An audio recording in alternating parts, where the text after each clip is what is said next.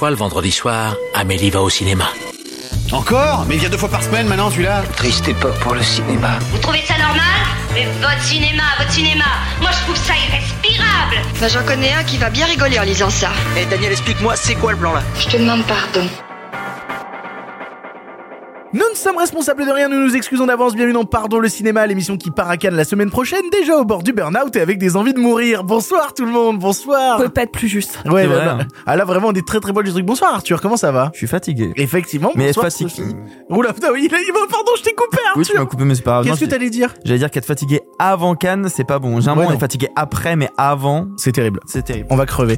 Bonsoir Sophie, comment ça va? Bonsoir. Oh bah fatigué toi aussi. Non. non, jamais.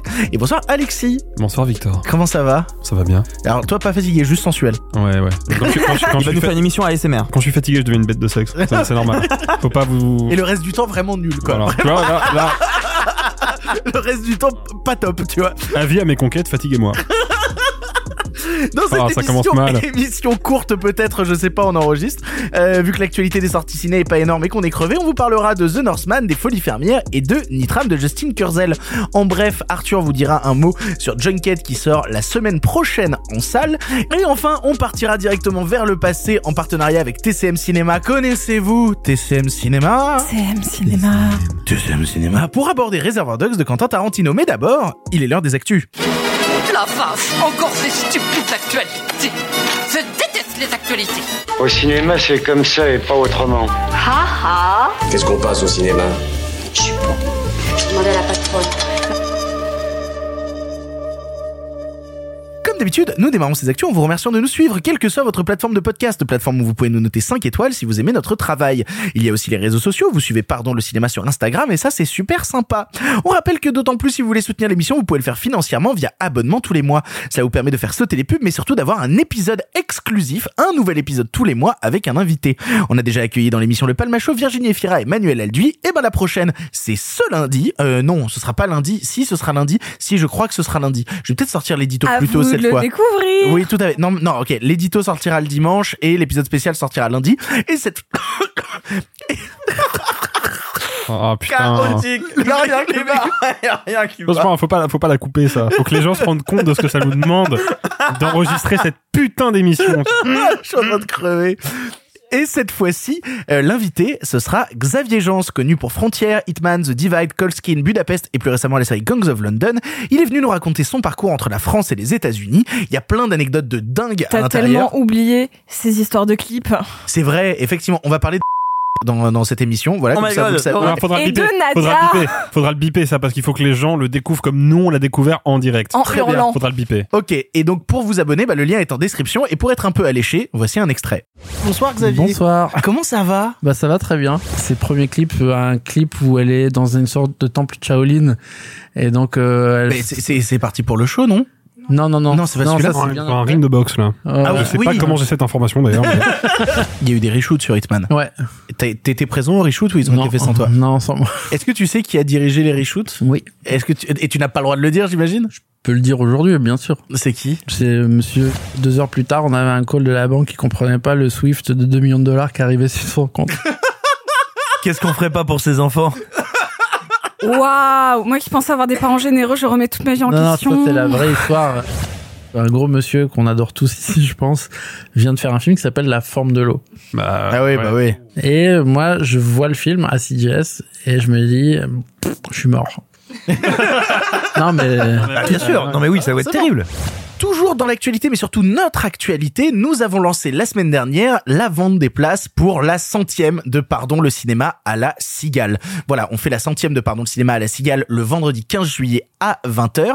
Et on va être très honnête avec vous, les places sont lancées depuis lundi et euh, vous êtes des ouf. Voilà, on va le dire maintenant, vous les gens qui nous écoutez là tout de suite, vous êtes des putains de ouf, puisque en gros, pour vous donner une idée, on a rempli plus de la moitié de la Cigale en trois jours. Et donc ça veut dire techniquement que on a vendu euh, l'équivalent euh, de ce qu'on avait vendu pour le forum des images. Ben, en un mois, on l'a, on l'a vendu en trois jours.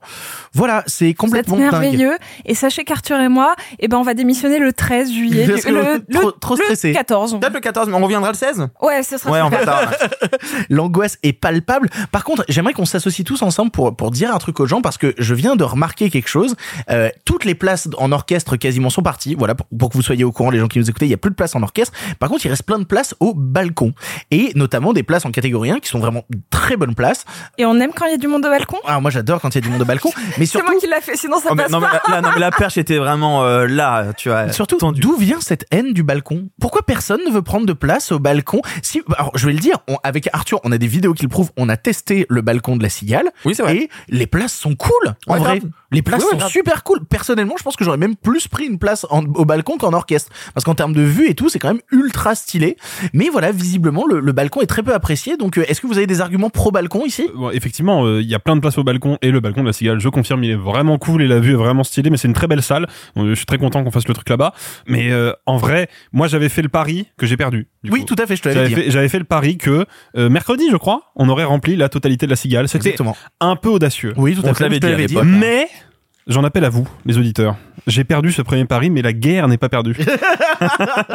vous savez quoi? Premier jour du festival de Cannes, je veux qu'on ait rempli la Cigale. Voilà. Wow. Que ce soit le premier truc que dise Victor. Bonjour, on est à Cannes. Mais c'est dans Maman, quel jour? C'est impossible. Maman, si tu nous écoutes, Voilà. tu peux acheter 200 places si tu veux. Ah Non, mais ah, je veux bien, mais c'est quoi en contrepartie? Euh, Ça- ça fait- bah, t'as déjà la perdu une fois, si contrepartie, tu perds la deuxième là. euh, euh, Non, mais si tu perds. C'est très très long comme moment d'auto- d'autopromo, dites-moi. Oui, oui, oui. Achetez des places. Achetez des places. Venez nous voir à la Cigale pour la centième, on vous prépare un truc de ouf et quitte à continuer dans l'autopromo, et ben la semaine prochaine on part au Festival de Cannes, voilà, on vous sortira un épisode par jour au Festival de Cannes pour vous parler de toute l'actualité, le premier ce sera mardi, et si jamais vous en avez pas assez de Pardon le cinéma et que vous n'avez pas votre dose juste en podcast, et ben sachez qu'on s'associe cette année avec Sens Critique pour vous faire aussi une vidéo par jour qui sortiront sur les réseaux sociaux de Sens Critique, à savoir YouTube, Instagram et Facebook, où tous les jours vous pourrez me retrouver accompagné d'un des membres de l'émission afin de décrypter l'ambiance du festival, mais aussi les films qui s'y trouvent. Voilà, à Cannes, vous aurez tous les jours des vidéos pardon le cinéma, vous aurez des podcasts pardon le cinéma, tout ça pendant 13 jours non-stop.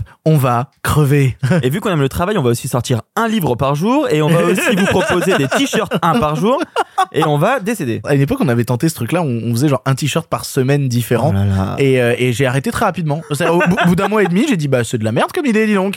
Et puis j'ai arrêté. Bref, changeons de sujet. Venez à la cigale. Pour l'actualité, laissons place au courrier des lecteurs. Chaque semaine, on vous demande sur notre compte Instagram arrobas pardon le cinéma sur Instagram de nous poser vos questions, vos interrogations sur l'actu. Alors les voici, les voilà trois questions du public que j'ai retenues aujourd'hui. Tout d'abord, Nicolas Doge nous demande que pensez-vous de la nouvelle plateforme de Gaumont? Effectivement, Gaumont vient de lancer une plateforme de Alors il y a à la fois des choses gratuites dessus et des choses payantes. Je crois que l'abonnement est autour des 5,99€ par mois. Ah, C'est 5 euros mensuels ou 50 euros par an. Très bien, d'accord. Oh, Qui est vraiment pas cher. pour on le peut coup. gagner deux mois, c'est beau. Et pour le coup, elle est spécialisée dans le cinéma français en noir et blanc. C'est toute l'offre, c'est comme ça que c'est vendu. La plateforme Gaumont, c'est des films français en noir et blanc, où ils ont essayé d'aller dénicher certaines raretés, des choses introuvables, des choses en fait qui étaient même pas dans des catalogues DVD ou même dans des catalogues de SVOD. Alors il y a des choses un peu plus connues, forcément, on va retrouver des œuvres comme les Tontons Flingueurs, au milieu de ça, c'est obligatoire. Mais même moi qui suis allé m'y balader, je, suis, vous- je vous avouerai que je suis tombé sur des trucs assez fous, et notamment en termes de design du site, j'étais impressionné parce qu'ils ont fait tout un truc qui est aussi classé par décennie. C'est-à-dire où tu peux retrouver des films de 1960, 1950 et faire ton propre tri. Je crois que pour l'instant, il y a 200 films dessus. Personnellement, moi, je vais être honnête avec vous, je trouve la proposition intéressante, plutôt pas cher quand tu vois le paysage des offres de, SVOD en France.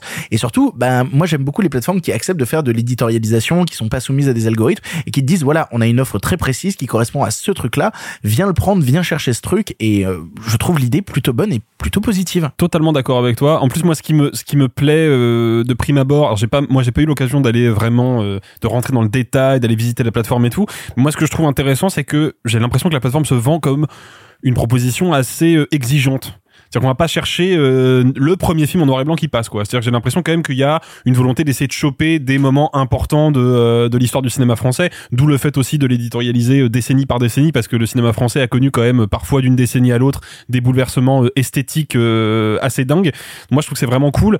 Et puis, je trouve ça bien que une grosse firme de cinéma français se mette euh, au streaming. Moi, je pense qu'il y y, y a une vraie euh, carte à jouer. Évidemment que Gaumont va pas devenir euh, Netflix numéro 2, euh, c'est évident que Ah bah non. non, et puis c'est pas leur ambition, je de pense. toute façon, mais c'est ça, c'est là où ils sont intelligents, c'est que c'est pas leur ambition quoi. Ils sont pas là pour te proposer du contenu en masse et pour pour jouer des algorithmes. Ils sont là pour essayer de mettre en avant avec des technologies de visionnage modernes, des films qui ont euh, peut-être un peu, euh, qui sont un peu perdus de vue aujourd'hui pour certains. Oui, et puis même qui sont devenus introuvables. Quand, quand t'as un catalogue comme celui de Gaumont, pouvoir le mettre à la disposition comme ça, c'est quand même plutôt pas déconnant plutôt que ça reste dans des placards. Je pense aussi qu'il y a un, un moyen de, de préservation aussi, peut-être aussi un travail de restauration derrière, et que ça va nous permettre de voir en meilleure qualité des films qui étaient vraiment perdus, et ça c'est beau. Et puis n'oublions pas qu'il y a quand même certaines catégories de cinéphiles qui ne s'intéressent pas du tout, et j'en connais aux sorties récentes, euh, des personnes un peu plus âgées, et qui sont assez réticentes aux plateformes parce que qui ne correspondent pas à 80 voire euh, 90% de leur goût et qui vont peut-être avoir une plateforme qui leur correspond plus et si jamais il y a quelques personnes qui se perdent dessus dont c'est pas du tout l'attrait principal peut-être faire de belles découvertes je pense qu'en tout cas ça peut correspondre à pas mal de personnes et que c'est un bon moyen de préserver des films qui auraient pu disparaître totalement. Et en plus de ça, ils ont, bah, ils ont, ils ont fait les choses bien parce que j'ai vu plein de plateformes se lancer en faisant un peu de la merde. Eux, ils ont fait plutôt les choses bien. On n'est pas sponsor, hein. on trouve ça juste vraiment stylé, hein. Euh, parce que pour le coup, quand tu, tu peux récupérer une application qui est déjà disponible sur euh, iPhone, euh, sur Android et tout, et sur l'application, t'as déjà le truc par genre, par décennie, et t'as une catégorie supplément qui te permet d'obtenir, par exemple, là, je- j'étais en train de checker pendant que je vous parlais parce que c'est aussi classé par, euh, par euh, décennie. Donc, par exemple, sur bande à part, ils te disent, bah voilà, t'as 40 minutes d'entretien avec Anna Karina en plus du film qui est disponible sur la plateforme. Ça, ça, pour le coup, arrêtez-moi si je me trompe, mais j'ai l'impression que c'est la première fois qu'une plateforme de streaming propose des bonus. Et il les met, en, les met en avant sur Je me trompe peut-être. Disney Plus le Disney fait. Plus le fait. Disney Plus le fait. le fait. D'accord. Mais Disney oui, mais Plus le fait, mis en avant. C'est Ouais. pas assez mis en avant. Et puis c'est surtout des petites featurettes. Là, quand je vois, euh, je regarde les trucs euh, années 30, qu'est-ce que j'ai? Bah là, j'ai un documentaire de 36 minutes sur le film euh, d'Abel Gans, La fin du monde. Euh, non, mais tu vois, genre c'est vraiment des vrais suppléments qui sont mis en fois avant. Belle Gance dans le micro il y a Marc qui apparaît Oui, normalement, c'est oui, exactement. Le dis pas trop fort, sinon Marc va revenir. Putain, c'est fou parce que le nombre de messages de gens qui, en plus, on parle de ça, Marc, c'est super. Sachez que Marc a très envie de revenir, mais Marc est débordé. J'ai plein de messages qui disent quand est-ce que Marc revient. Marc est débordé de boulot, mais Dieu sait qu'il a envie de revenir. On s'est encore vu la semaine dernière, mais malheureusement, il ne peut pas.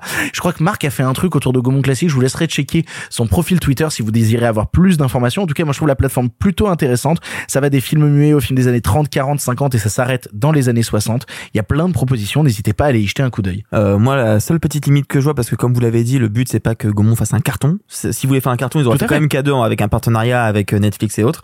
Euh, la seule limite, c'est que dans un paysage où on a tellement de plateformes et où ça coûte déjà tellement cher, j'ai peur que assez peu de gens y aillent.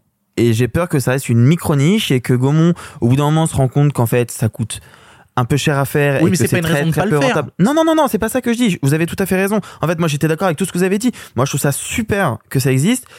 Je dis, j'espère juste que les gens vont essayer d'être curieux et de faire l'effort parce que ça coûte déjà assez cher. Euh, de souscrire à ça malgré tout c'est quand même un effort supplémentaire j'espère que des gens euh, iront le voir parce que parce que je suis d'accord avec vous je pense que ça vaut le coup Après, pour le coup, ils ont déjà commencé à faire de l'éditorialisation, tu vois, sur leur première page, j'ai marqué collection festival de Cannes avec que des films qui sont passés par là.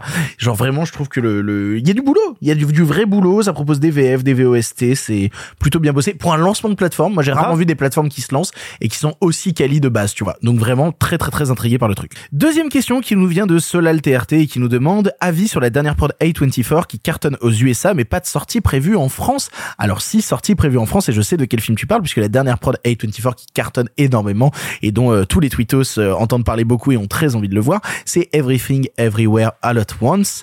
Euh, Daniels oui, exactement, les réalisateurs de Swiss Army Man qui ont réalisé un nouveau film qui a l'air complètement fou, qui est en train de, de, de vraiment bien marcher aux États-Unis. Et il y a eu plein de débats. Est-ce que le film va sortir en France? En fait, ça m'a rappelé un peu les débats qu'il y avait eu à l'époque avec euh, la sortie possible ou non de The Green Knight euh, et la sortie possible ou non de Spencer, qui étaient deux films qui au final étaient partis sur euh, Prime Video. Et là, on se posait des questions. Est-ce que le film va arriver en France et tout? Il faut qu'on explique quelque chose sur A24 déjà, parce que au bout d'un moment, on en parle très souvent. mais on a le droit de le faire Oui, genre, euh, oui, le, le boss de Condor l'a sorti en interview, donc on a le droit de le dire. d'accord ok Voilà, le buzz de Condor l'a sorti. A24 demande trop de pognon. Voilà, chaque fois que A24 a un film qui sort en France, les distributeurs français se disent on adorerait le mettre en salle. Ce que fait A24 ont beau produire des bons films, c'est aussi des financiers derrière qui doivent rentrer du blé. Et euh, quand ils arrivent à les français, ils disent ok ce sera tant. Sauf que ce que fait A24, c'est proposer des prix qui sur le marché, bah en fait sont beaucoup trop chers pour un film qui va faire trois ou quatre fois moins d'entrées que ce qui est espéré. C'est ça le problème. C'est-à-dire que en fait A24 propose de vendre des films à un prix d'un film qui ferait 150 000 entrées, sauf que les films qui vendent font parfois 25 000 entrées. Alors oui, mais c'est parce que c'était une stratégie qui pouvait fonctionner avant le Covid en fait. Oui, tout à fait. Le problème c'est qu'ils n'ont pas évolué en fonction de ça et qu'ils mettent des prix par rapport aussi au nombre de salles, par rapport à ce que peuvent proposer aussi les distributeurs. Je sais que par exemple en Belgique, quasiment toutes les productions A24 sortent parce que il y a un plus petit circuit, donc ça coûte moins cher, donc les distributeurs peuvent se lancer. Il y a ça aussi à prendre en compte. Euh, là, en l'occurrence, c'est donc ça a été racheté par euh, Originals Factory. Oui, parce qu'on l'a pas dit, parce que du coup, le film va sortir en France, voilà, parce que Voilà. pour, pour les gens qui savent pas, le film va sortir en France, et pour l'instant, on sait pas si ce sera sorti salle, sorti VOD.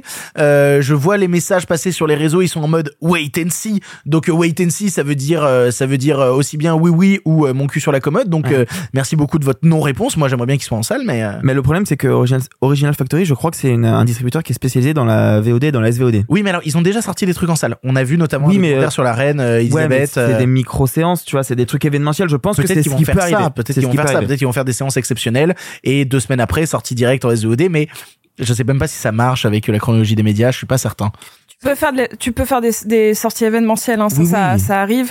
C'est potentiellement ce qui va se passer, enfin, Oui, j'imagine. Euh, mais après, il y a toujours des bonnes surprises. Hein. Encore une fois, First Co sorti par Condor, ça a été un très joli succès. Oui, oui, Mais co- tout est relatif, Combien, combien de succès pour des films d'A24 qui se sont plantés, tu vois, je veux je, dire. je suis bien d'accord avec toi. Hein, et pourtant, euh, Dieu sait que je suis cliente. Tu as une casquette A24 sur la tête, Voilà, voilà. merci. Euh, de ce qu'on sait, c'est que le film sortira cet été. Voilà, déjà. Ça, ça a été dit. Ensuite, A24 a d'autres films qu'on attend, hein, notamment X, parce que X est sorti, euh, pareil, il va sortir en Belgique. Il est sorti en Belgique, ça y est. Hein. mais il est pas sorti en France. Non, toujours pas. Et ça, pareil, on n'en parle pas. La seule truc qu'on sait, c'est que euh, les, les coproductions A24, je pense notamment aux coproductions avec, par exemple, Metropolitan, donc ce qui est le cas de Alex Garland, Oui, tout à fait. Men, Men, un enfin, film eux en A24. français, est un film A24 qui, lui, va sortir, mais parce que coprod et Metro, Metropolitan a habitué à sortir les films en salle, etc. Men, Men, il change le titre? Oui, c'est E. E-U-X. Quoi? Ouais. Sérieux? Ouais. Waouh. Euh, En tout cas, c'est vrai que Metro est le distributeur qui fait les plus grosses sorties A24, vu qu'ils avaient notamment sorti les Harry Astor. Mais pour le coup, c'est toujours euh, ultra complexe. On sait qu'il y a plein de fois où ça se plante. Moi, j'ai très hâte de voir le film et je pense que ce qui leur permet de le sortir pour l'instant et d'envisager de le sortir en salle, c'est le fait que le film n'est pas encore disponible en téléchargement illégal. C'est aussi ça la difficulté, c'est qu'un film comme X, aujourd'hui, son potentiel est ruiné parce que le film euh, est déjà en téléchargement illégal partout. Et donc, c'est beaucoup plus compliqué après de venir le défendre dans les salles françaises. C'est ce qui est arrivé, par exemple, à l'époque à euh, Ghost Story, qui avait eu une sortie euh, quasi technique parce que euh, c'était la galère. Tu vois, on pourrait citer plein d'exemples comme Pourtant, ça. ils étaient ralliés à un gros studio. Hein. C'était Oui, c'était Univer- Universal à Universal l'époque. qui sortait Bah, euh, on va en parler tout à l'heure, mais The Northman a le même cas de figure, hein. Oui, tout à fait. Hein. Ça, c'est l'enfer. Hein. Mais c'est pas un film A24. Non, mais c'est un film universel. Qui est, qui se retrouve euh, Donc, en euh, téléchargement. Oui, non, mais c'est haut de budget parce qu'il faut rappeler que les, fi- Ah, les oui, films oui. A24 sont des tout petits budgets euh, ou relativement petits, on va le rappeler, et c'est pour ça aussi que c'est des films plus confidentiels. Par contre, sur X, euh, je pense qu'il avait un vrai potentiel salle Ouais, je suis d'accord. par son pitch, par euh, pas forcément par son réal, mais, qui est Ty West, qui est un mec qui a beaucoup de talent, mais c'est juste que c'est un pur slasher euh, qui aurait pu correspondre à un public adolescent euh, et être certainement tout aussi quali que des Conjuring ou autres euh, films d'horreur grand public. Et ce qui est compliqué, c'est qu'A24 a déjà annoncé de faire un préquel de ce film. Donc euh, encore une fois, hein, si jamais on n'a pas X, on n'aura certainement pas le préquel. Et par rapport à, pour, euh, par rapport au budget, euh, pour répondre, je viens de vérifier, le budget de Everything Everywhere All at Once est de 25 millions, ce qui est quand même pas rien pour une production Ouais. A24. Euh, pour un film indé euh, américain, c'est une moyenne. Hein. C'est une moyenne, c'est pas un gros budget. Hein. Je, je suis C'est pas un gros budget, mais c'est pas rien non je, plus. je suis désolé, je réfléchis depuis tout à l'heure. Est-ce que le préquel de X, il va s'appeler W? Je Voilà. démissionne Bah, bien Cette réaction-là, J'aurais aimé que le silence soit plus long encore. voilà, c'est la qualité de ta vanne. Je suis désolé, je réfléchis vraiment en mode, mais attends, comment ils vont l'appeler le préquel de X? Pardon. Dernière question qui nous vient de Nikoko Galan 11 qui nous demande Guillaume Gallienne présent à l'investiture de Macron, potentiel ministre de la Culture ou pas? Pour le coup, c'est des plusieurs questions qui sont revenues beaucoup et qui interrogent sur euh, les liens étroits entre personnalités publiques et euh, politiques. Et pour le coup, on a vu à l'investiture euh, de Emmanuel Macron, on a vu que étaient présents euh, dans la salle, notamment François Cluzet ou Guillaume Gallienne, ce qui a laissé se poser des questions aux gens. Pourquoi est-ce qu'ils sont là? Est-ce que c'est une question d'image? Est-ce que c'est juste des macronistes? Voilà, ça pose des questions. J'ai l'impression que c'est juste un truc qui existe depuis la nuit des temps, euh, donc euh, on n'est pas surpris. Oui, et puis est-ce que c'est des macronistes? Bah peut-être. C'est pas grave. mais non, mais non, mais en vrai, non, mais en vrai de vrai, euh, peut-être ils sont macronistes. C'est pas grave. Et tu, vas, tu vas pas en prison quand t'es macroniste. Alexis fait son coming out macroniste autour de la table Aïe, là, aïe, tout de suite. Non, parce que moi j'y serais pas allé si on m'avait proposé. On m'a pas proposé évidemment, mais euh, non, mais évidemment que le, les. Enfin, je veux dire, on, moi, je, j'ai un peu de mal à comprendre qu'on se pose la question de tiens, c'est quand même curieux, Guillaume Gallienne, François Cluzet à l'investiture de Macron. Regardez les meetings de Barack Obama en 2008, quoi. Bah oui. Il y a littéralement tout Hollywood qui monte sur scène pour dire à quel point c'est un mec génial.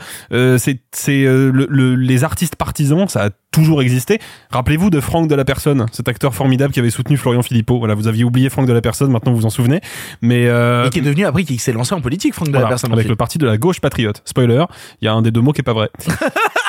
Moi, j'avais parlé d'une autre personne qui a été un, un soutien de Nicolas Sarkozy. Souvenez-vous de Faudel? C'est vrai. Alors Faudel plus tard c'est a dit euh, en interview qu'il avait merdé. hein. Il a dit, Ah bon? il, il a dit j'aurais pas dû y aller, c'était une connerie. Hein. Tu jures? Ouais, euh, non, Ouais, mais vraiment. story. Il- il Euh, l'a dit Doc tard. Gineco, lui, il l'a pas fait, je crois. Oui, non. Doc bah, parce qu'on lui a pas demandé, je pense aussi. On lui a dit, euh, euh, je pense qu'on a demandé à Doc Gineco, euh, t'es sûr que c'était une bonne idée? Il a répondu, je me rappelle pas d'y être allé. Vraiment. Je pense. C'est à peu près la réponse qu'il a donnée. Non, mais moi je suis pas surpris, tu sais, de voir. euh, déjà, je suis pas surpris de voir Guillaume Gallienne euh, soutenir euh, Macron, mais ça c'est tout à fait personnel. Euh, mais au-delà de ça, je suis pas surpris de les voir à l'investiture euh, d'un président, quoi. Qu'on soit en accord ou en désaccord, nous autour de cette table avec euh, la politique de Macron, il y a quand même juste le fait que bah oui, Bien chaque sûr. candidat a des stars et des personnalités qui le suivent et euh, ça veut pas forcément dire ministre de la culture derrière parce qu'on on en parlait hors micro avec Alexis, mais ce serait bien que les ministres de la culture soient des gens euh, qui ont envie de défendre la culture et de se battre pour des- elle. soient et- pas des espèces de turbo super fonctionnaires type Roselyne Bachelot qui au final font rien à ma connaissance. Elle avait une robe de ouf à l'investiture de Macron. Oui. Tu l'as vu la, la robe une verte robe ou un costume. C'était un costume. un C'est un costume costume vert. un costume vert. ouais, Elle avait un costume vert, mais elle fait, elle fait souvent ça, porter des costumes unis. Et là, c'était le costume fond vert. Et donc, il y a plein de gens qui ont fait des montages sur Internet. J'ai d'ailleurs reçu un montage où quelqu'un Oh mon a dieu, mis. vous allez faire des blagues sur mon costume vert vert à Cannes. Non, non, mais là, en fait, elle était habillée tout de vert. Et donc, du coup, ils ont incrusté le logo de Pardon le cinéma sur Roselyne Oui, Bachelot. j'ai vu ça, ouais. Et ça m'a fait crever Ouais, ouais, de rire. Ah merde, je vais voir. Voilà, notre communauté a du talent, sachez-le. Après, le problème, c'est pas tant d'avoir des ministres qui ont de la culture, parce que moi, je doute pas du tout que Roselyne Bachelot a de la culture. Ah oui, ça c'est Le sûr. problème, c'est peut-être aussi de la manière dont on, euh, on peut avoir un président qui gère un gouvernement qui, euh, qui de- a besoin de ministres qui sont euh, des exécutants plus que des proposants. Mais ça, c'est un, autre débat. Voilà, c'est un Je autre propose débat. qu'on lance, Après- pardon la politique. Après, si.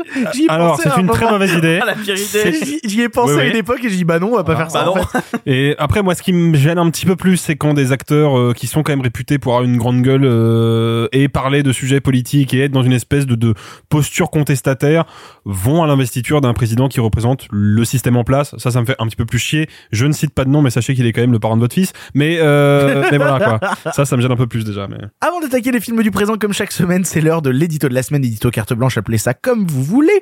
Chaque semaine, un chroniqueur a la possibilité de parler du sujet qui l'intéresse sans restriction, son envie du moment, le truc qui lui tient à cœur. Cela peut avoir un lien avec l'actualité ou non, qu'importe tant que ce chroniqueur peut s'exprimer librement sur ce qu'il ou elle désire.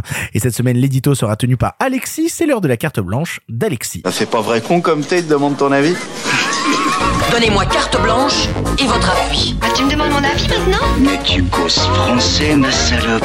Je ne le cause pas, je le parle. Mais vous m'aviez donné carte blanche. C'est ma raison de plus pour faire attention.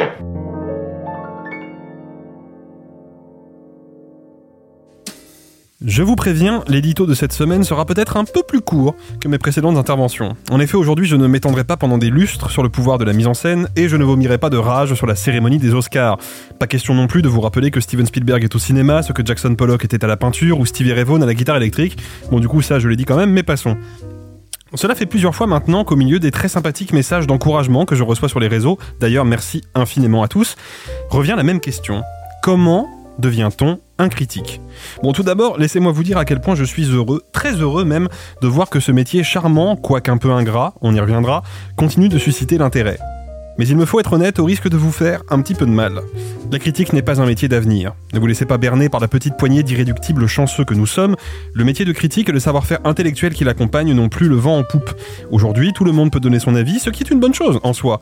Mais tant quand même, il faut le reconnaître, à invisibiliser ceux qui, autrefois, auraient été remarqués pour leur singularité, leur radicalité, leur pertinence.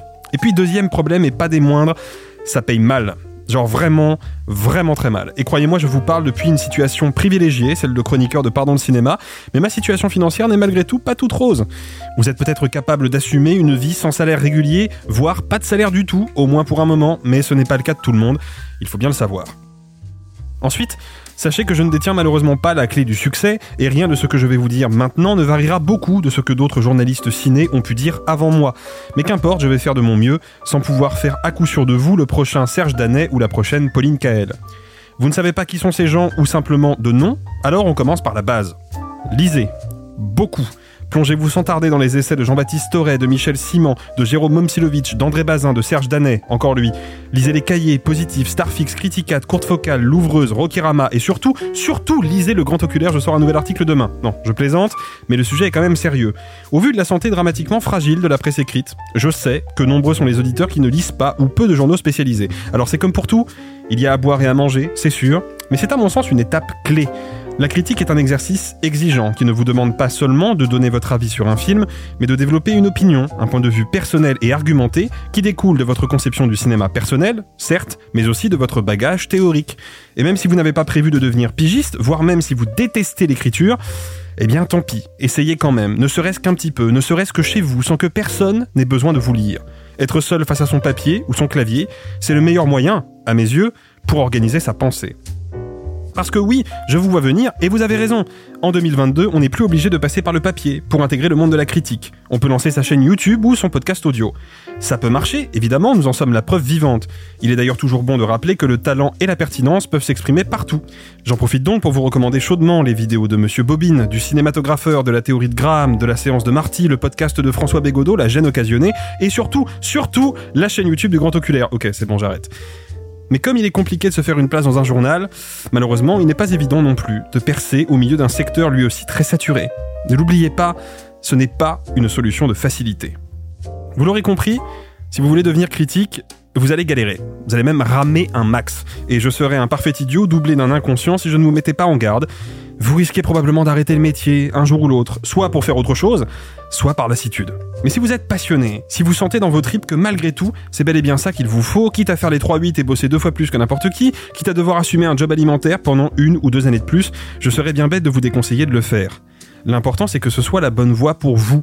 Le reste, au fond, n'a pas beaucoup d'importance. On n'a qu'une seule vie, tâchez d'en profiter comme il le faut. Merci beaucoup Alexis. Nous allons maintenant démarrer avec les films du présent, les films qui sont en salle actuellement. Et on démarre tout de suite avec un film assez attendu qui s'appelle Orio, The Northman.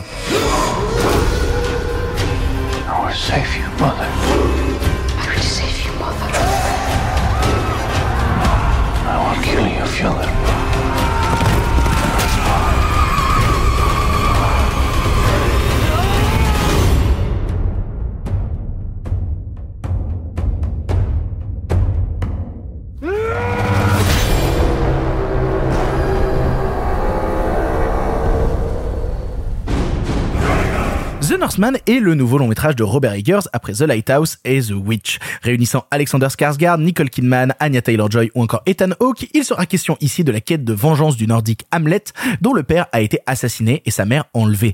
Deux décennies plus tard, devenu guerrier berserk ultra brutal, il rejoint un bateau d'esclaves partant en direction du meurtrier. On l'a tous vu ici et c'est Sophie qui commence. Sophie, qu'est-ce que tu as pensé de The Northman? J'aime bien parce que tu incarnes toujours dans l'émission un peu la douceur et c'est toi qui va commencer sur le film de Turbo Bourrin. Ouais. Voilà, mais ça Ouais. me va. Mais je trouve ça trop cool. Vas-y. Eh bien, comme vous pouvez vous en douter, j'aime beaucoup la filmo du réalisateur. Sans déconner. Voilà. Il faut savoir que The Witch avait été une énorme claque et que je fais partie des grandes... euh, Alors, je vais pas aller jusqu'à prêtresse, mais je trouve qu'il y a des choses vraiment intéressantes de The Lighthouse. Je trouve qu'il a une manière de mettre en scène des mythologies qui sont assez propres, on va dire, à une forme de l'Helvétie d'horreur assez récente, mais qu'il fait avec à la fois une esthétique qui me plaît beaucoup et je trouve avec une certaine passion qui se ressent dans son image et qui se retrouve dans sa mise en scène. Et euh, The Northman n'est pas une exception parce que donc si on part euh, d'un folklore plus euh, euh, américain euh, ancien avec les sorcières, après on part dans quelque chose euh, qui est plus proche de la mythologie marine, des sirènes, etc. Là on s'attaque aux Vikings. Donc en effet sur le papier c'était pas pour moi parce que c'est des gros mecs bar- barbus qui hurlent. Je croyais que t'adorais les gros mecs barbus qui hurlent. Bof. Et Skarsgård euh, poilu euh, qui hurle? Euh, non. Alors sur le papier, non. Björk poilu qui hurle? De Bon, on la, vachement on la voit deux secondes. Ouais, je l'avais pas reconnu d'ailleurs. Oh c'était un- putain, tellement Genre, triste. quand je l'ai vu au générique, je fais mais elle était où Björk? Oh putain Voilà. Donc euh, sachez qu'il y a Björk dedans et que dedans elle n'a pas Dieu, donc ça aide à la reconnaissance du personnage. Bref, peu importe, je m'égare. Ce que je trouve de fascinant, en tout cas dans The Northman, c'est pas tant euh, la bourrinerie, mais qui est, je trouve, assez euh, assez intelligente parce que toujours au service de quelque chose. C'est pas de la violence purement gratuite, même si des fois elle est très très graphique. Je trouve qu'il y a une quelque chose de très très shakespearien. Hein. Ça va même jusqu'au choix du, du, du personnage principal, mais c'est très bien traité et notamment attention, ça arrive pas souvent, j'ai été surprise par un twist. Oh Je ne l'avais vraiment pas vu venir. Donc ne vous attendez pas à un twist en mode euh, ah bah finalement euh, c'était pas la bonne époque et euh, on est dans le village. Non, c'est pas du tout ça, mais il y a un twist de narration parce qu'il se base sur une dramaturgie vraiment classique de vengeance à cause d'un fratricide. Donc on, l'a privé de son père, donc il faut aller récupérer sa mère, il y a quelque chose d'un peu édipien là-dedans, mais finalement bah c'est très très bien traité, c'est vraiment très bien fait. J'ai un petit reproche que je vais dire maintenant. Il n'y a pas vraiment de ventre mou, mais il y a quelques séquences qui tirent un peu en longueur et j'enlèverai un quart d'heure au film. Voilà, c'est le seul gros reproche qui évite dans le tableau qui est 4 étoiles à côté de mon nom, c'est que je trouve que le film tire un peu en longueur et qu'il y a une petite, un petit arc narratif qui, qui prend un peu trop de place. Je trouve qu'il y a une direction d'acteur qui est phénoménale dans ce film. Tout le monde joue incroyablement bien. On est ravis de retrouver Anya Taylor-Joy qui, depuis The Witch, avait fait ses preuves à la fois en série avec euh, Mm. Queen Le jeu de la Ouais. reine, et puis bah, récemment avec Last Night in Soho, donc je n'aime pas beaucoup, mais elle est formidable dedans. T'as Et- pas parlé des nouveaux mutants? Mais moi j'aime bien les nouveaux mutants. Quoi Premier degré, j'aime bien les nouveaux mutants. Quoi? Mais oui, non, mais Bah, je, oui. désolé. Euh, mais ouais, non, j'avais pas détesté le Calme-toi, film. t'aimes les éternels, hein. Au bout d'un moment, tu- Mais justement bah oui, bah nous on aime les bons films. C'est pas, un bon film, mais c'est pas. Non. Oui, c'est Ce n'est pas le débat, vous parliez d'Agnès Taylor-Joy. Oui, Voilà. Non, je, je trouve que c'est un mec qui comprend les, les grands les, les mythes fondateurs. Je pense que c'est ça. Si je dois mettre un mot dessus, c'est un mec qui comprend ce qui nous crée et que ce soit euh, parce que pour moi The Lighthouse c'était une fable. C'était ça parlait de deux personnages mais dont on se fout de l'existence. Il vient nous rappeler presque quelque chose de divin sur la création de notre univers. Et pour moi c'est quelque chose d'assez malin. On peut trouver ça un petit peu euh, surintellectualisé ou quoi, mais je trouve que là, avec cette compensation de gros bourrins, d'effets gore, euh, toujours extrêmement euh, méticuleusement fait dans la DA, bah pour moi ça passe. Je, je trouve qu'il y a un parfait équilibre entre le film de divertissement parce que bah il y a un rythme, il y a une histoire prenante qui est accessible plutôt à tous. Je parle de l'histoire, je parle pas du visionnage parce que pour le coup n'allez pas le voir trop jeune ou pas trop vieux parce que vraiment ça va vous passer au-dessus de la tête. Mais je trouve sincèrement que le film, que ce soit dans son côté terre à terre, euh, vulcain, euh, très euh, très viscéral ou dans ses dans ses envolées euh, plus métaphysiques, je trouve que le, le film est une réussite à tous les niveaux. Voilà, je trouve que c'est une, une fresque familiale très forte, très bien réalisée, très bien dirigée. C'est un succès. Bah, je suis assez d'accord. Moi, j'aime beaucoup le, le film, malgré le fait que euh, je pense que lui préférer les œuvres plus radicales de Eggers parce que je trouve que c'est son film le plus accessible. Pour être tout à fait euh, honnête, c'est-à-dire la trame scénaristique est un peu plus simple avec une ligne narrative plus directe. C'est-à-dire il y a cette quête de vengeance et puis euh, bisous, bonsoir quoi. Mais en fait, là où c'est assez malin, c'est que derrière cette trame d'apparence extrêmement simple, en fait, le film est vachement plus riche que ça. Et ça, ça me passionne à mort. Parce qu'il y a de la malice partout. Et notamment sur l'idée de déjouer les attentes du récit de vengeance dont tu parlais avec justement d'autres formes de narration à l'intérieur. Il y a en fait, a une phrase de William Defoe dans le film que j'aime beaucoup où il dit ton destin est tracé, tu ne peux y échapper. Et en fait, c'est un film qui va aller contre cette phrase en permanence. Là où on construit normalement le destin du personnage avec ce truc de t'as une ligne et puis elle va être, elle va traîner tout loin. C'est un film qui va continuellement déjouer les attentes pour aller ailleurs à partir de cette phrase-là. Et ça, j'aime beaucoup. Et en plus, le film se permet d'assumer une époque assez cruelle avec un premier degré sur la violence qui est assez vénère, avec des actes vraiment horribles. Moi, je pense notamment à une maison brûlée au début du film où je me dis, ok, d'accord, on emmène mon personnage principal vers ce genre de destination-là ou quoi. Ou même dans les coutumes avec cette histoire de tête de cheval euh, dans la dernière partie du film où j'étais genre, ok, brutalité, bonjour, comment allez-vous? En fait, ce qui est toujours cool avec Robert Eggers, c'est qu'il se permet à plein d'instants d'expérimenter visuellement. Et ça, ça me plaît à mort. Il y a un travail de construction sur les plans larges qui sont automatiquement fascinants à, à tous les instants.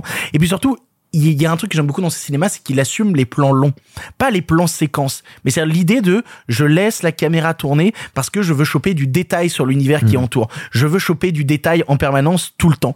Et en fait, ça c'est un truc qui m'intéresse aussi parce que j'en parlais ce matin avec euh, avec Franck avec qui je débat sur sur Europe 1 où il disait que lui t'es pas trop intéressé par l'histoire du personnage. Je disais oui, mais justement ce qui est intéressant chez Eggers, c'est qu'au-delà du personnage, lui ce qui l'intéresse c'est l'univers avant tout, c'est construire l'univers autour de ces personnages. C'est construire un truc comme ça. Et là où c'est intéressant avec celui-là, c'est qu'il travaille une direction artistique d'un univers ultra euh, ésotérique, là, d'instant, avec en plus une touche de fantastique folle, parce que tu disais, oui, Björk est minutes dans le film, mais au moment où elle apparaît, la touche de fantastique qu'elle apporte à l'intérieur est passionnant. Ça, c'est des moments où il arrive à me rechoper c'est toujours sa volonté à plein d'instants à, à, à Robert Eggers, c'est l'idée de créer une fresque par le visuel.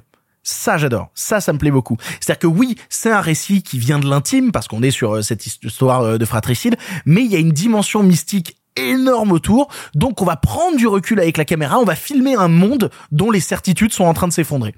Et ça, je trouve ça passionnant.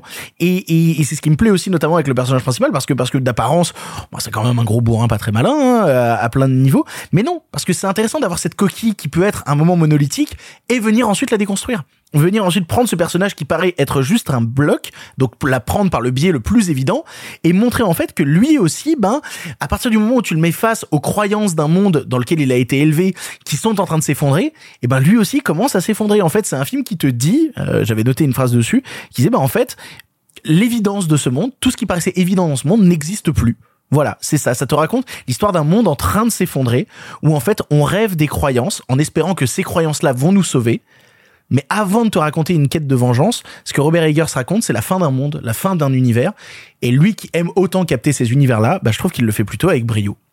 Alexis euh, bah moi j'aime bien aussi le film. Euh, je trouve que c'est un film vraiment réussi. Et pourtant ça, je partais pas gagnant parce que j'ai beaucoup de sympathie pour The Witch que je trouve vraiment très intéressant. Par contre j'avais vraiment pas aimé The Lighthouse. D'accord. J'avais vraiment vraiment pas aimé The Lighthouse parce que pour moi dans The Lighthouse la démarche de Robert Eggers touchait un peu une limite. C'est que ok je le voyais euh, renouer avec une certaine mythologie à l'ancienne du cinéma fantastique à tel point qu'il allait chercher une vieille pellicule des années 20 pour tourner avec. Sauf que bah pour moi il en racontait rien. C'est-à-dire que c'est- très sympa de, de, de, de poser des bases esthétiques. Arthur a euh, envie de te tuer quand Non, tu pas de te ça. tuer, j'ai juste dit dans ma barbe, je ne suis pas d'accord. Et Sophie m'a regardé, elle a dit. Non, moi je trouve Personne que, n'est d'accord je trouve que The Lighthouse est un, c'est un système formel qui tourne à vide et qui me raconte pas grand chose et qui du coup au final m'ennuie. Mais ça va. Moi ce que j'aime bien dans The Northman, c'est justement euh, ce que tu lui reprochais un peu Victor, c'est que c'est un film qui est vraiment, malgré sa radicalité, malgré sa narration très particulière, orienté vers le grand public. On a une trame euh, dramaturgique simple, c'est une histoire de vengeance traitée de manière linéaire, avec des étapes dramaturgiques claires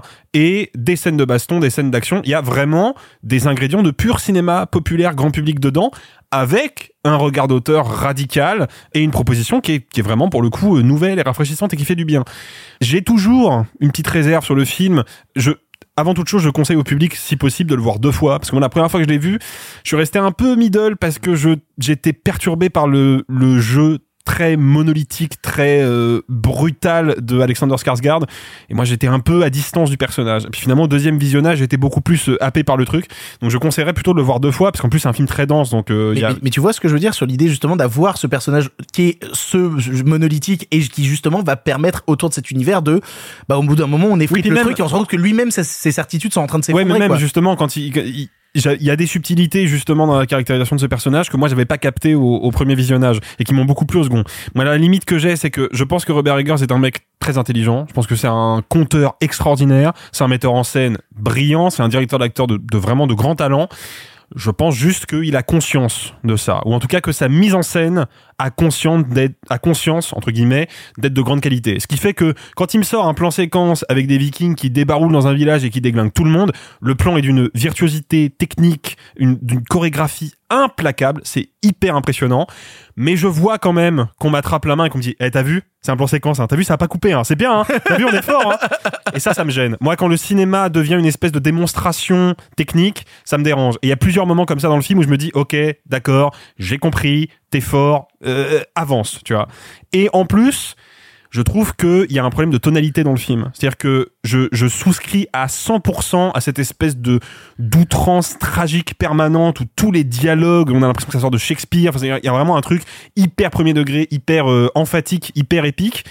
Le problème, c'est que c'est tout le temps comme ça y compris sur des séquences un petit peu euh, un petit peu plus anecdotiques et quand tout est épique et tout est tragique euh, au bout d'un moment plus rien ne l'est quoi et c'est un peu le souci que j'ai avec le film maintenant formellement c'est impeccable les acteurs sont tous tous dingues. Vraiment, il arrive à tirer les trucs de son casting qui sont vraiment, vraiment fous. Moi, j'ai une grosse affection pour Ethan Hawke et je suis très content de le retrouver dans un rôle qui est, qui est secondaire. Comment tu le prononces? Ethan. Ethan Ethan, ouais. TH, ça se dit the en anglais, euh, mon cher Victor. Ah bon? J'ai Bah ouais. toujours dit Ah, mais tu sais, te. il dit Quentin. Ah non, c'est Tarantino. Ethan. Euh, Niquez-vous. Ethan Hawke. Euh, moi, je suis très content de le retrouver dans un rôle certes secondaire, mais où il a une vraie prestance, un vrai charisme, il apporte quelque chose, une espèce de sensibilité un petit peu, un peu fatiguée, usée par le temps, que je trouve très bien. Nicole Kidman est parfaite. Enfin, vraiment, je, je trouve que c'est c'est un film grand public euh, qui est accessible par tout le monde, qui à mon avis peut faire et je pense qu'il le fera pas, c'est malheureux, mais je pense qu'il peut faire un tabac auprès des adolescents. C'est typiquement ce qui va faire kiffer le public adolescent d'aujourd'hui. Et en même temps, il y a une vision d'auteur, c'est du cinéma grandiose, c'est du cinéma personnel. Si tout le cinéma grand public ressemblait à The Northman, malgré les reproches que je peux lui faire, euh, je serais très très content. Quoi. Sophie, je crois que tu voulais dire un truc pendant Ouais, c'est parce qu'on en, a- on en avait dé- débattu hors micro sur euh, ce plan séquence euh, que euh, Alexis trouve bah, très euh, très fier, alors que mais un petit peu auto-centré, alors que moi je le vois comme si euh, Eggers embrassait tous les corps de métier qui faisaient son film. Moi j'ai mis un petit temps avant de me dire sûr mais c'est un plan séquence parce que il prend le temps de filmer les seconds rôles en arrière-plan, surtout les chorégraphies parce que les chorégraphies du film sont incroyables et surtout cette putain de DA. Genre pour moi il- ce plan séquence est plus au service et c'est un- souvent ça se retrouve dans son cinéma. J'ai l'impression qu'il est fier de l'ensemble de son film et qu'il va pas se focaliser sur des détails de sa mise en scène à lui pour aussi embrasser l'intégralité de l'œuvre. C'est la scène de la lance? Ils Euh, sont devant, le, oui, devant ouais, la garde, exemple, il reçoit, il attrape la Ouais. Oh là là là Ouais, moi je trouve ce plan absolument fou. Bon, on- va laisser la parole au, au meilleur pour la fin, puisque parce que je crois que Arthur, tu es la personne qui a préféré The Northman euh, autour de cette table. C'est Ah, dans ce sens-là, je crois que tu disais le meilleur parce que j'étais le meilleur d'entre vous. non, le meilleur avis. Ah, d'accord. Pour moi tu l'es. Non, non, Ah. mais. Euh, ouais, ouais, c'est un énorme coup de cœur. C'est vraiment un film qui va me, qui va me marquer euh, longuement et pour lequel j'avais quelques réticences parce que, comme vous tous, hein, moi, je suis euh, quelqu'un qui aime beaucoup le travail de Eggers et quand j'ai vu qu'il allait faire un film de studio, je me suis dit. Et merde, parce que il y a toujours ce risque quand tu vas faire un film à gros budget que euh, le mec qui fait des petits trucs indés puisse se perdre dans la grosse machine des studios. Et c'est malheureusement ce qui s'est un peu passé, hein, parce que euh, il avait un budget de 65, 60 millions, 65 millions. Puis il y a eu un petit truc qui s'appelait euh, le Covid, donc il y a eu une pause, puis du coup bah ça a coûté 95 millions, ce qui fait que Universal a mis un peu son nez dans l'histoire et qu'ils lui ont demandé de changer un peu son son montage suite à des projets tests où ils se sont rendus compte que les gens comprenaient pas grand chose à l'histoire et que c'était euh, un peu trop euh, euh, perché et qu'on avait du mal à saisir euh, l'intrigue. Waouh, alors Donc que il a dû est re- pas. euh, Donc il a dû revoir son montage et il le dit en interview, c'est un truc qu'il regrette un peu. Et, ce qui, et je trouve que malheureusement ça se ressent un petit peu, c'est qu'effectivement, comme tu l'as dit, et en fait c'est peut-être pas si grave. Mais Moi, je effectivement, pense même que c'est la force du film. c'est un peu grand public. Bah oui, et en même temps, euh, il y a un truc qui moi me fascine chez Eggers, c'est alors bon effectivement les, les mythes fondateurs, le folklore, mais il y a aussi un travail sur le langage. Il y a toujours eu chez Eggers un travail sur le langage, sur les dialogues avec des dialectes hyper marquants. Si je me trompe pas, Alexis, quand on l'a vu la première fois, euh, il était en sous-titré anglais. Euh... Non. ouais, Moi, je l'ai vu en sous-titré français. Parce que j'ai un souvenir en tout cas d'essayer de le regarder et parce que c'est un truc que j'aime bien faire, d'essayer de ne pas lire les sous-titres par moment, impossible. Sur ce film, c'est impossible. Mais en fait, c'est impossible sur The Lighthouse et c'est impossible sur The Witch parce qu'il a un travail là-dedans et en ça, le film reste un peu exigeant. Dans le traitement de la mythologie, dans les images qui sont proposées, c'est un film qui est un peu exigeant. Et ça, j'aime ça. Il y a un côté un peu théâtral. Vous parliez de Shakespeare. C'est évident, il s'appelle Hamlet. Ça reprend la trame d'Hamlet. C'est pour ça d'ailleurs que moi, j'ai pas été surpris par le plot twist. Mais en fait, ça reprend pas Hamlet, ça reprend, ce que je me suis enseigné, j'ai fait des petites sophiches. Ça reprend le, le, le mythe viking sur lequel s'est basé Shakespeare pour écrire Hamlet. Pour dire à quel point c'est un mec qui aime se plonger dans euh, dans le folklore, euh, etc. Et en ça, on retrouve un peu ce côté un peu théâtral. Et je trouve que les- les, plans séquences, les longues séquences permettent aussi ça. À tu vois, à être juste face à à l'action, à juste l'action qui se déroule devant toi. Il y a des plans séquences de malade. Ma seule petite réserve, j'ai pas pleuré. Waouh J'ai pas pleuré parce que le côté monolithique du truc fait que il y a un, un aspect un peu mécanique dans les relations humaines, ce qui me déplaît pas en somme. Mais du coup, je ne suis pas assez touché, ou en tout cas, je suis pas touché autant que j'aurais aimé l'être. Eh ben moi c'est ce qui m'est arrivé euh, la première fois que je l'ai vu où je suis sorti en me disant juste ah merde c'est bien mais je suis pas dedans je suis Et la pas deuxième je suis fois Hmm. pas accroché et la deuxième fois pour le coup connaissant vraiment le le- l'histoire qui est en plus vraiment je le redis euh, linéaire et assez simple je me suis vraiment j'ai été embarqué tout de suite par le film quoi donc euh, si t'as l'occasion de le revoir euh, je te le conseille Bah, tu faudrait que je le revoie une deuxième fois alors. Parce que moi, j'ai vraiment eu ce souvenir de, je vois la, la brute épaisse ours parce que Skarsgård a vraiment pris euh, 20 kilos de muscles. C'est impressionnant. Moi, Les il a, dorsaux, mais qui moi, font peur. non mais moi j'ai vu des muscles que je savais même pas qu'ils existaient. Il a questionné ma sexualité. Enfin vraiment, il s'est passé un truc à Skarsgård. Il y a une scène à la fin où il se bat tout nu sur un volcan. Enfin vraiment. euh, Moi, il a pas questionné ma sexualité, il l'a littéralement possédé instantanément, mais euh, voilà. Et Alors moi non, hein. mais du coup, il a un jeu vraiment de d'ours. C'est-à-dire qu'il grogne. C'est parce que t'aimes pas les barbus à cheveux longs, toi, Sophie. Non, mais du coup, dans le côté un peu brut, euh, un peu limite monstrueux, hein, que peut avoir Skarsgård, où vraiment l'impression que ses épaules, euh, enfin, il a plus de coups, enfin vraiment, il est, il est énorme, euh, va de pair avec ce que veut raconter effectivement euh, Eggers et comment il essaie justement au fil de l'histoire de démonter un peu tout ce modèle ultra viril. D'ailleurs, enfin, je sais pas si je suis le seul à avoir capté ça comme ça, mais c'est il y a c'est les femmes hein, qui vont casser ce modèle là. Hein. Ah bah oui, c'est les deux personnages féminins euh, qui vont casser ce modèle ultra viriliste et machin.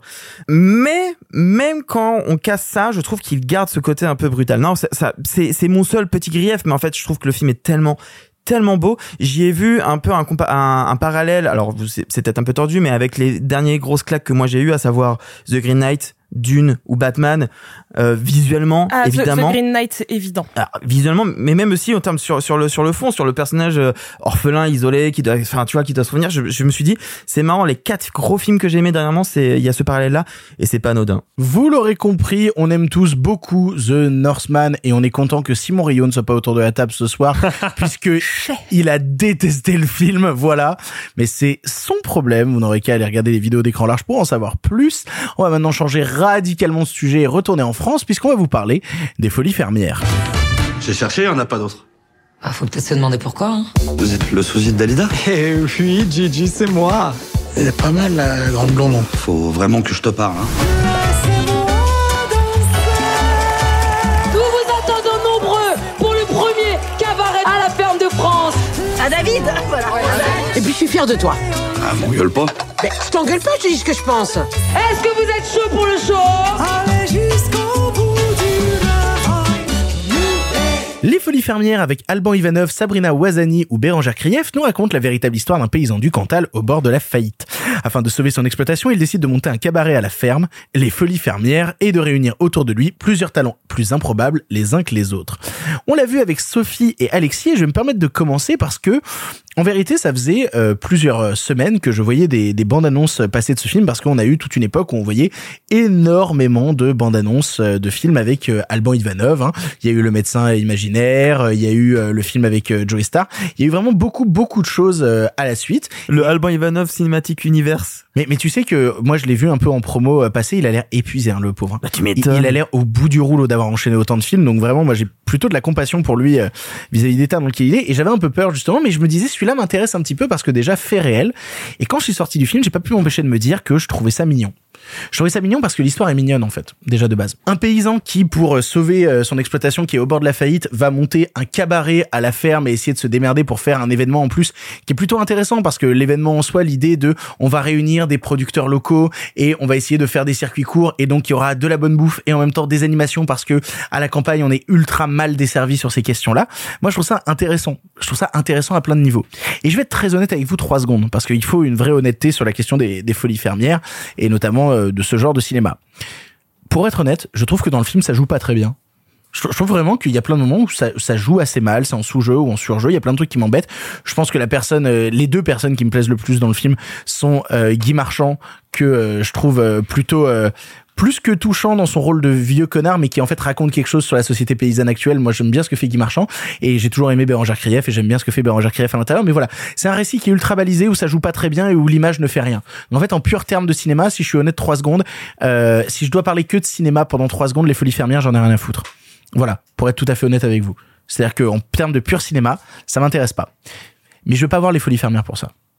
Personne ne va voir les Folies Fermières en recherchant du cinéma. C'est pas le cas. Ça ne l'a jamais été et ça ne le sera pas. Et de la part du grand public, ça l'est pas non plus. Moi, ce qui m'intéresse par contre, c'est l'idée de me dire que on a un film grand public qui à un moment va parler frontalement en essayant de divertir de- les gens de la question du désespoir paysan actuellement en France et du fait que actuellement en France, les paysans sont isolés, les paysans perdent leur métier et surtout, bah, des paysans se suicident en fait. Il y a des paysans qui sont en train de se buter et tous les mois ça arrive, des paysans qui se tuent parce qu'ils sont dans des situations précaires. Et ça, c'est terrible. Ça, je trouve ça assez terrible. Et le fait qu'on me dise, on va essayer de faire un film grand public, assez fédérateur, avec un peu de joie à l'intérieur, qui évidemment, en termes de cinéma, n'a aucun intérêt, mais aucun intérêt, mais qui va aborder cette question-là et qui va permettre de mettre un coup de projecteur sur ces questions-là, ça, ça m'intéresse. Ça m'intéresse aussi peut-être parce que Forcément, je suis, un peu partisan dans cette question-là. Moi, j'ai grandi pas mal autour de l'Ardèche, donc des paysans, j'en ai côtoyé, et des gens dans des situations précaires comme ça, j'en ai vu. Et du coup, ça vient forcément me toucher, me rappeler euh, des histoires et des choses qu'on m'a racontées.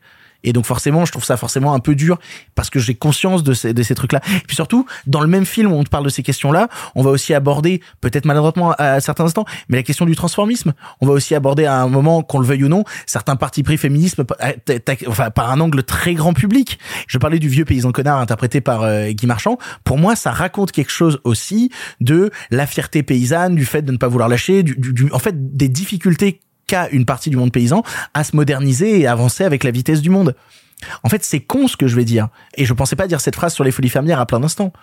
Je pense pas que c'est un film réussi. Mais je pense que pour plein de gens, c'est un film important. Je pense que pour plein de gens, et notamment pour le monde paysan, c'est un film que je trouve plutôt important. Parce que c'est un sujet qui est constamment oublié, qui est constamment mal mis en lumière et qui est même très souvent stigmatisé parce que de la part de certains parisiennes ou parisiens, dès qu'on parle de la question paysanne, on les pointe du doigt en disant c'est des vieux fachos qui votent FN et on les emmerde. À plein d'instants. Et moi, je trouve ça triste à crever. Et qu'à un moment, on vienne aborder frontalement la question de, bah non, c'est des agriculteurs avec des histoires d'agriculteurs avec plein de difficultés et qui, à un moment, bah, sont dans un tel désespoir que ils manquent de se tuer et on t'en parle sans faire de chichi, sans vouloir le dramatiser à l'excès, sans sortir les violons sur ces questions-là, mais en t'en parlant frontalement comme ce que c'est, à savoir des gens en plein désespoir qui savent pas comment s'en sortir. Bah moi, je trouve ça plutôt important que ça existe. Donc non, c'est pas un très grand film. Je le reverrai sûrement pas. Mais pendant un instant, je me suis dit que des gens se sont retrouvés dans des salles de cinéma pour entendre parler de cette question-là qu'on met un peu trop souvent sous le tapis. Et ça, pour moi, je trouve ça plutôt important. Alexis. Bah, je souscris à ton euh, à ta vision euh, cinématographique du film. Euh, D'un point de vue de pur cinéma, c'est zéro pointé. Moi, j'ai un vrai problème idéologique avec le film. Ah. Pas à cause de son sujet, parce qu'effectivement, t'as raison. Cette histoire vraie là, c'est quand même un, c'est un putain de pitch de comédie quoi. Ah oui, de le ouf. mec qui décide d'ouvrir un cabaret dans sa grange au milieu des vaches et du purin, c'est quand même vraiment une bête d'idée. Les personnages sont pas ils sont pas très bien caractérisés, mais c'est pas honteux non plus. Et moi, je... alors en termes de caractérisation de personnage, moi j'ai un vrai manquement là-dessus. C'est le personnage de Gabor qui dans le récit, euh, euh, Ouais. à, la- à la fin, euh, sans, sans spoiler ou quoi, parce qu'il n'y a pas vraiment de spoil sur ce film, mais à un moment la trajectoire du personnage de Gabor s'arrête et puis on te dit bah euh, voilà bonjour, bi- bisous bonsoir, et tu fais bah euh, non, faites pas bisous bonsoir, euh, racontez ouais, pas non, mais en fait, moi, si, tu veux, le, le, le souci, c'est que mais c'est c'est un film qui a des bonnes intentions. Et il est tellement sûr de ses bonnes intentions que par moment, il se rend pas compte qu'il devient un peu dégueulasse. C'est-à-dire que moi, on, est en 2022, je vais pas euh, faire euh, genre que je viens du monde paysan et que je le connais par cœur et tout. Il se trouve que j'ai passé une partie de mon enfance à la campagne et sans venir du monde paysan moi-même, je l'ai un peu côtoyé. Oui, ben on est on est dans la Je même suis situation. pas ouais, sûr ouais. qu'en 2022, ce soit une bonne chose, quand on veut représenter le monde paysan tel qu'il est aujourd'hui, de nous présenter des mecs qui, pour le petit déjeuner, s'envoient saucisson Cantal vin rouge. Je pense que c'est pas une bonne chose. Et le film le fait, à mon humble avis, sans la moindre euh, mauvaise intention du monde. En vrai, ça je l'ai vu. Hein. Certes, mais moi aussi je l'ai vu, mais c'est pas la réalité globale du monde paysan. Oui, mais on te raconte une réalité. Non, on me raconte le monde paysan. Parce que y a, ça n'existe pas, ça. ce ce truc-là n'existe pas dans le film. Tu vois. À aucun moment on me dit, ah, on va me raconter une histoire. Non, on me parle d'un problème global de la paysannerie, certes par le biais d'une d'une histoire euh, un peu rigolote, un petit peu décalée, mais on aborde des problématiques de fond. On veut me montrer un milieu, on, on veut me faire pénétrer un milieu. Bah, je suis désolé, me montrer une fermette qui est restée bloquée dans les années 60, où les mecs ont visiblement ni internet ni la télévision et euh, ils boivent du vin rouge pour le petit déjeuner. Bah moi, ça me pose problème en fait. Parce que je connais la campagne, je connais les agriculteurs qui galèrent, et bah il y a la 4G dans la cour en fait. Tu vois, il y a un truc où, au bout d'un moment, ces clichés-là, on les a vus cent mille fois, et ça me pose problème de les voir à nouveau remis sur le tapis. Pareil, le, le film est Oh, c'est pas vrai en termes de technologie. On a littéralement le personnage de Mon Ivanov qui est sur son ordinateur portable, qui lui file le code du Wi-Fi au début. Si on veut aller sur des trucs très pragmatiques en termes de technologie, euh, la, technologie, on retrouve le, la on retrouve le présente, tu vois. du ah je capte pas et puis c'est la fille de la ville qui découvre la campagne. Je suis désolé mais c'est pas un choc de découvrir la campagne. C'est pas vrai, c'est pas un choc de découvrir la campagne. Ça peut être le personnage de Sabrina Wazani, on est quand même à un stade où après une semaine passée dans une ferme, elle a toujours pas enlevé ses talons de danseuse. Il y a quand même quelque chose il y a quand même quelque chose qui déconne dans la représentation du film en fait. C'est-à-dire que ok, il y a des bonnes intentions, c'est un peu mignon ou du moins ça se veut un peu mignon, mais c'est tellement rempli de clichés éculés que moi ça me pose vraiment problème en fait. Si tu veux aborder les problèmes du monde agricole aujourd'hui et le fait qu'il y a des agriculteurs qui se pendent dans leurs granges parce qu'on leur a piqué leur terre, parce qu'ils arrivent plus à vendre leur lait, putain, mais fais-le bien en fait. Ok, tu fais, tu sais pas faire de, de cinéma, tu sais pas faire un plan, tu sais pas éclairer une séquence, c'est pas grave. En plus, le réalisateur a déjà fait d'autres trucs vachement mieux réalisés. Hein, Les émotifs anonymes, les émotifs c'est anonymes, super. hein, évidemment. Peut-être il a que beaucoup c'est le bossé premier avec film d'Améris que je Carré. vois, euh, c'est le premier film de Jean-Pierre Améris que je vois. Mais il, il a beaucoup bossé avec Paul Vord aussi. Il avait fait son précédent film, c'était Profession Père avec euh, Benoît Paul Vord. Mais le truc, c'est que moi, sincèrement, il faut faire, faut soigner les choses un minimum, quoi. Tu vois, si tu veux nous montrer la campagne telle qu'elle est, faut choisir ce que tu vas garder de cette campagne et ce que tu vas jeter en fait pour que tu aies la vision la plus globale et la plus inclusive possible de la campagne pour que tout le monde puisse euh, se sentir euh, proche de ce truc là moi je suis désolé je, je côtoie des gens qui bossent euh, derrière le tracteur et qui bossent dans les champs et qui le matin euh, mangent une tartine de confiture avec un bol de café et qui s'envoient pas du saucisson et du vin rouge quoi tu vois. Première scène où on nous présente le personnage d'Alban Ivanov il est chez un huissier en ville à Aurillac et on est en train de lui dire qu'on va tout lui piquer. Très bien. Scène d'après il est au bistrot avec ses potes. Tu dis, sérieusement, le premier truc que vous allez montrer de la vie sociale de ce mec, c'est le bistrot. Mais on est sur du, cliché de cliché, quoi. Et à partir de là, moi, le film m'intéresse plus. Et, et le pire, c'est que les quelques trucs qu'il essaie d'aborder qui sont un petit peu novateurs, notamment la question du transformisme dont tu as parlé, c'est abordé avec une lourdeur et une méconnaissance du sujet, mais qui est terrible, quoi. Vraiment, qui est, et pour moi, les folies Ouh, ferrières, c'est, je, c'est, je- je suis pas d'accord. Je crois que Sophie est pas d'accord non plus avec toi, mais euh, ah, moi, je trouve ça lourd, quoi. bah Sophie, pour conclure, sur la question du transformisme, t'es pas d'accord. Non, euh, j'en parlerai et certainement dans un édito. Je vous parlerai d'une de mes autres passions qui est le drag et, euh, et donc en France le transformisme et je suis pas d'accord sur le fait que ce soit une mauvaise représentation. Elle est assez classique en fait. C'est un, un, un, un, un mec euh, parce que on va pas spécialement euh, définir euh, son, son genre. C'est pas du tout la question. Mais en tout cas, euh, quand il bosse dans euh, son bricorama, euh, il est en homme 6, il y, a, y a jamais trop trop de questions de, sur son genre dessus.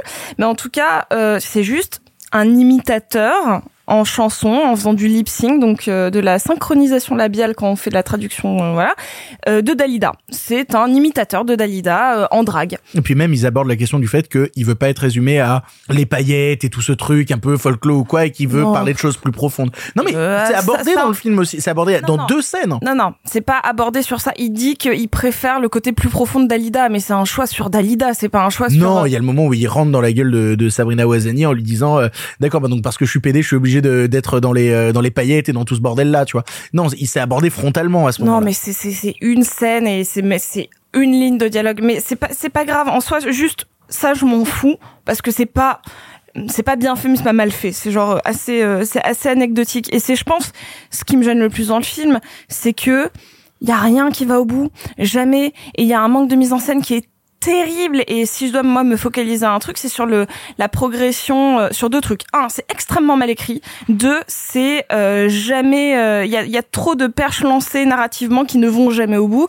Que ce soit son histoire d'amour avec Bérangère Krief euh, qui est euh, euh, là mais euh, genre on les, on les voit jamais se rapprocher. Moi j'y crois pas à leur histoire d'amour. C'est c'est pas quatre pauvres regards euh, Ah, plus je suis d'accord ça ça va beaucoup ça trop va vite hein. beaucoup trop vite. Euh, son rapprochement avec Sabrina Wazani, c'est pété. Euh, et surtout, il y a un manque de tempo comique dans ce film. Aucune vanne ne marche. C'est-à-dire qu'il y a deux trois moments où je me suis dit, putain, ça en termes de, ça pourrait être drôle. Mais ça l'est pas.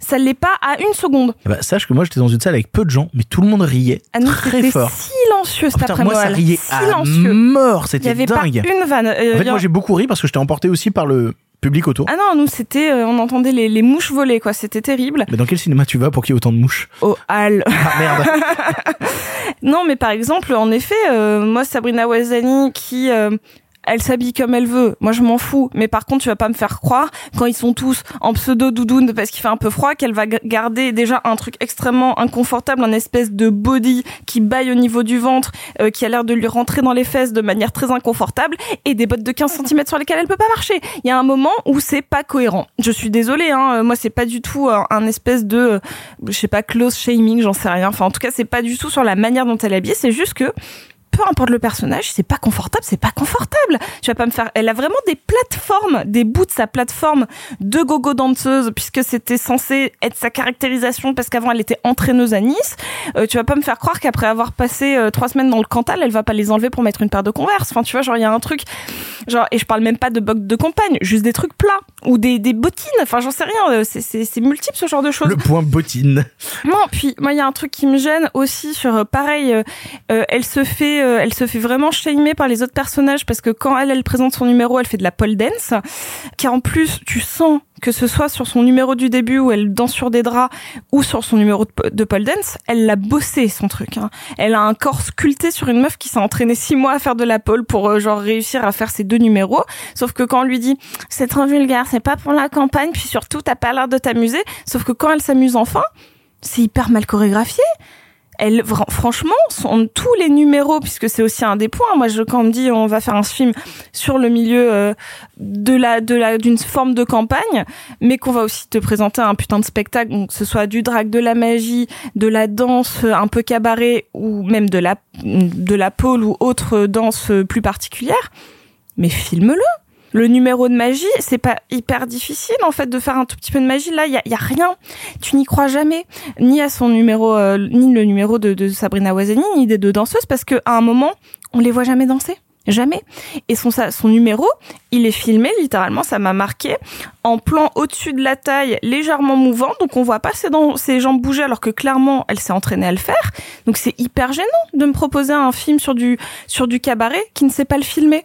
Donc ça, pour moi, c'est raté, raté, raté, raté, raté. Vous l'aurez compris, on est divisé sur la question des folies fermières. Bon, on est tous d'accord pour dire qu'en termes de cinéma, ça n'a pas beaucoup d'intérêt. Après, chacun y trouvera ce qu'il veut y trouver. On vous laissera le voir en salle pour vous faire votre propre avis. Il y a un dernier film du présent avant d'aborder le en bref. Et ce dernier film du présent, on l'a vu il y a longtemps puisque pour certains d'entre nous, on l'a vu au dernier festival de Cannes. Donc ça commence à remonter. Ah ouais, ça commence à remonter très très fort. On va vous parler de Nitram.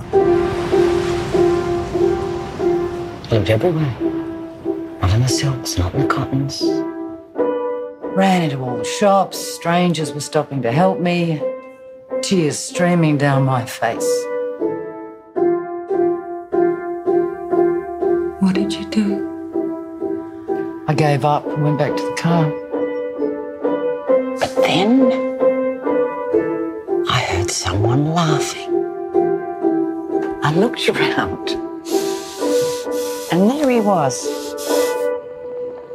Nitram est le nouveau long métrage de Justin Kurzel, passé par le dernier festival de Cannes, où son interprète principal Caleb Landry Jones a reçu le prix d'interprétation.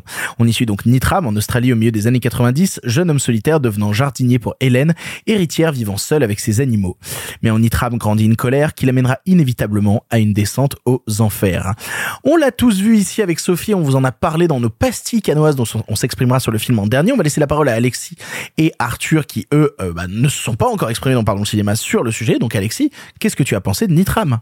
Ah, je suis, je suis embêté par Nitram. Euh, moi, faut savoir que euh, le cinéma de Justin Kurzel, je l'ai découvert comme je pense pas mal de gens avec son Macbeth. Que... Pas, par Assassin's Creed?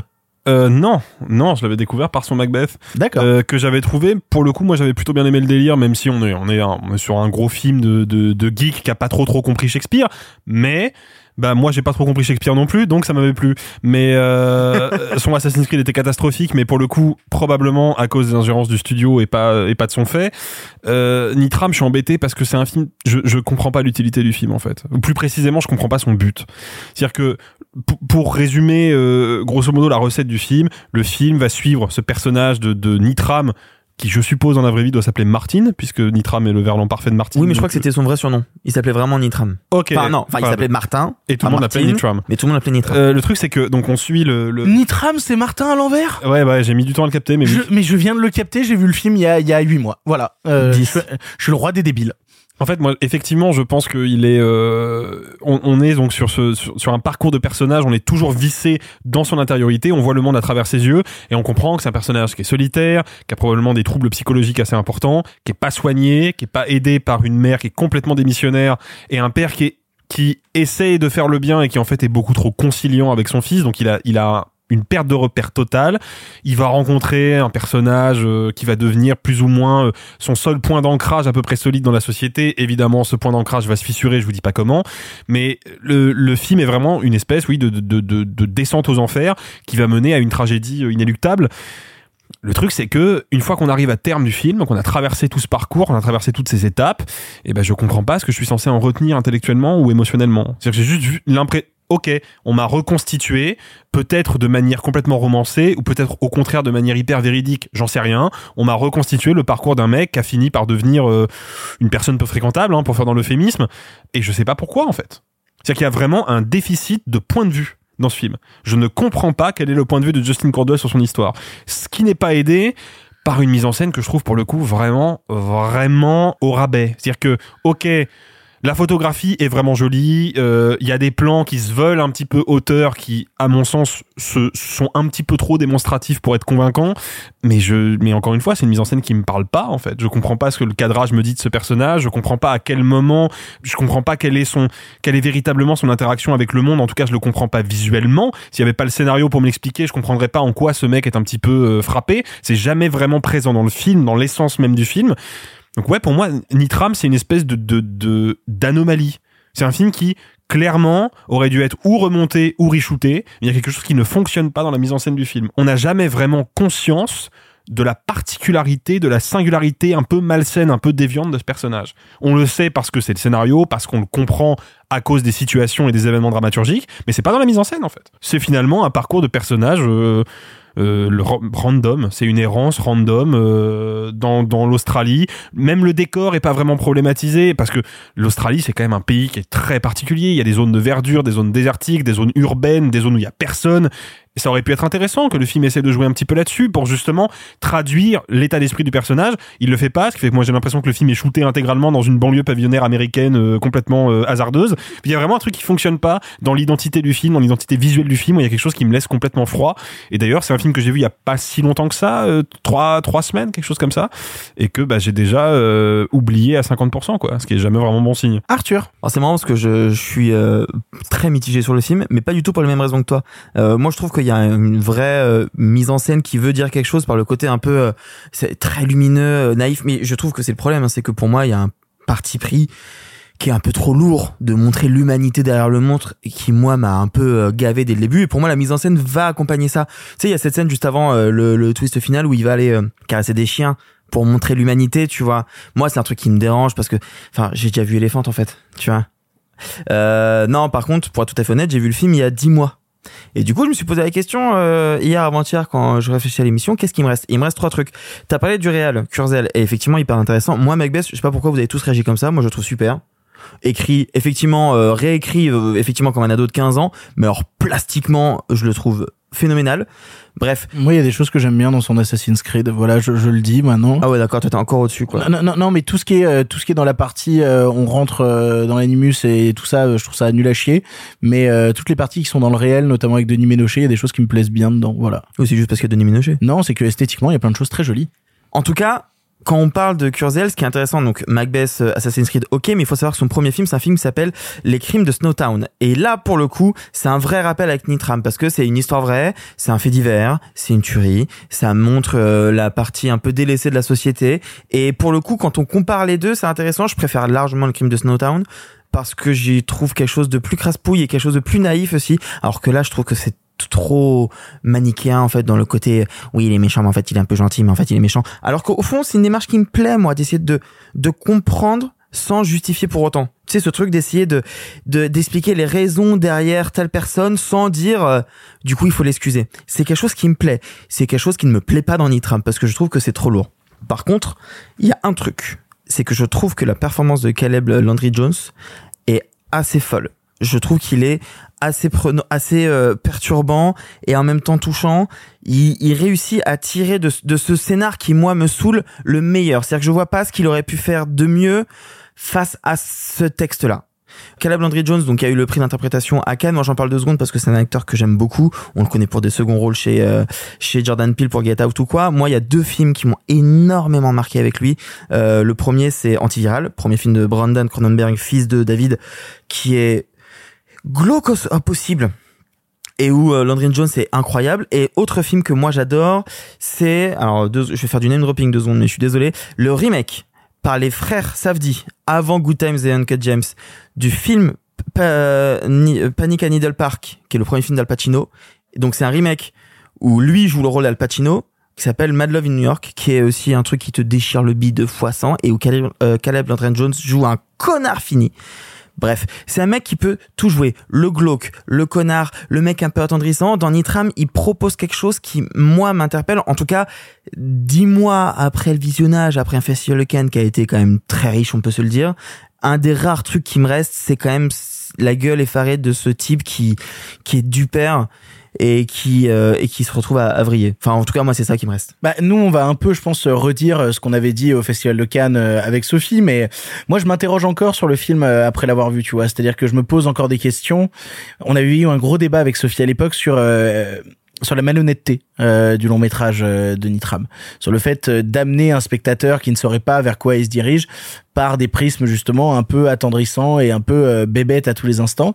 J'y ai beaucoup réfléchi justement parce que bah, le temps, le film a eu le temps quand même de, de, de grandir en moi et étrangement, je n'arrive toujours pas à m'arrêter sur cette question. J'arrive toujours pas à me décider sur euh, ce que je pense ou non de Nitram, si ce n'est que, comme tu le dis, moi j'y retiens quand même la performance de Caleb Landry Jones que j'aime euh, que j'aime vraiment beaucoup. Et en soi, moi, le twist final me dérange pas tant c'est terrible dit comme ça, mais parce que j'aime l'idée que de la même manière que les gens qui étaient autour du personnage ont été surpris d'un tel revirement de situation, on essaye de faire revivre au spectateur la même situation. C'est-à-dire que euh, de la même manière que à chaque fois qu'il y a un meurtre, qu'il y a euh, quelques affaires que ce soit qui soient absolument terribles, on a que des gens autour qui disent putain on l'avait vraiment pas vu venir, euh, jamais on aurait pu penser que telle personne aurait fait ça. Et ben j'ai le sentiment que Justin Kurzel essaye de restituer ce sentiment-là auprès du spectateur, que à plein d'instants tu te dises quand le, le truc arrive à la fin, bah putain je pensais pas que le film irait vers là, je pensais pas que le film donnerait ce questionnement-là à bouffer à la fin. Donc je trouve que dans l'idée le parti pris est plutôt passionnant est plutôt passionnant. Ce qui peut être vu par certains comme une forme de malhonnêteté, mais qui pour moi vient plutôt par la malhonnêteté intellectuelle, il y a une honnêteté cinématographique qui s'en dégage. Et je trouve ça plutôt intéressant avec une réalisation euh, Sundance-like à plein d'instants qui moi me, me dérange pas voilà c'est joliment filmé mais ça invente pas non plus euh, la poudre. Euh, moi j'aime bien le, le rapport que construit euh, Nitram avec euh, le personnage d'Hélène. Je trouve qu'il y a des choses assez intéressantes et assez touchantes euh, qui s'en dégagent. Et donc au final oui est-ce que le film est malhonnête? Je sais pas. Est-ce que cinématographiquement il essaye de m'emmener à un endroit où certaines personnes dans la vraie vie ont été emmenées ou peut-être je ne me retrouverai jamais et j'espère ne jamais me retrouver? Eh ben de ce, de, par ce prisme-là, ça a plutôt tendance à m'intéresser. Toi, Sophie, je crois que beaucoup moins. Euh, c'est le seul film à Cannes qui m'a énervé où vraiment je suis sortie euh, grumpy Sophie. euh, Bah, on l'a vu tous les deux, Ouais, ouais. ouais, ouais, j'étais vraiment énervée parce que à Cannes on sait quel film de quel réal. Parfois on a eu le temps de lire, euh, des fois on se prépare et là pour le coup j'y suis allée vierge de toute information. À part bah, son nom de réal, son nom d'acteur et puis c'est tout. Alors que maintenant, euh, je, c'est pour ça que c'est pas un spoil, c'est on va sur la fiche Wikipédia, il y a marqué le film a pour sujet la tuerie de Port Arthur commise par Martin Bryant. Donc, en fait, ça, c'est la fin du film. Et que donc, en fait, on suit ce qui mène à une tuerie de masse. Sauf que, Qui va aborder aussi des questionnements plus larges sur l'accès aux armes en Australie. ah, mais ça, c'est un euh, carton à la fin. Oui, Ça, c'est un carton à la fin. Ça ne te, ça te dit pas c'est un peu plus jeté comme ça, c'est vrai. Je, ça, ça me gêne vraiment aussi, hein, parce que si c'est ça le but de ton film, si t'as été obligé de mettre un carton, c'est qu'on l'a pas compris. Parce que euh, ouais, tu le vois acheter, euh, on- on- tu le vois acheter très facilement des armes, mais je pense que on a tous grandi avec un cinéma américain où on envoie des fois euh, acheter des guns dans un Walmart et donc du coup on n'a pas cette espèce de. Si on le voyait en France, peut-être qu'on se dirait C'est bizarre, il se fournit des armes vraiment facilement. En France, c'est pas aussi facile. Sauf que comme on connaît pas ça de l'Australie, et bah, on se dit peut-être que c'est comme aux US. euh, en tout cas, c'est pas la thématique principale du film. Alors que c'est son carton de fin. Donc c'est qu'il est passé peut-être à côté de son sujet. Et je le trouve malhonnête parce que bah moi je ne savais pas que ça parlait de la d'une tuerie de masse très importante en Tasmanie en 96. Je savais pas. Donc moi on me présente ce personnage qui est bête et je, on l'a pas assez dit, c'est marqué dans le film qu'il a 80 de QI, donc il est littéralement très très très en dessous de la moyenne, et que donc on le présente comme un benet. En tout cas, mon souvenir du festival dernier, c'est ah bah il est bête, il est pas vraiment conscient de ses actes, mais pourtant on essaie d'avoir toute l'empathie du monde envers lui. Donc euh, j'ai eu ce débat euh, avec d'autres membres de l'équipe. Je me souviens plus assez d'Elephant que j'avais vu au lycée qui m'avait intéressé. C'est apparemment exactement la même problématique qui est.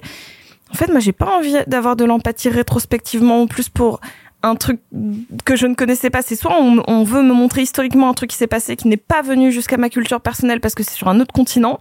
Mais moi, j'ai pas envie de savoir que c'était un bonnet avec des problèmes familiaux graves. Oui, mais ça, le film te pose euh, un problème euh, éthique, moral, mais, Mais qui, je- euh, mais, mais qui, en- mais qui en vrai relève pas tant de. Désolée, je vais dire des trucs vraiment trashos, mais euh, enfin, vous- franchement, il y a un film qui part sur euh, un mec qui a fait le Bataclan euh, dans dix ans. euh, moi j'ai pas envie en fait d'avoir le parcours d'un ça me mettrait extrêmement mal à l'aise.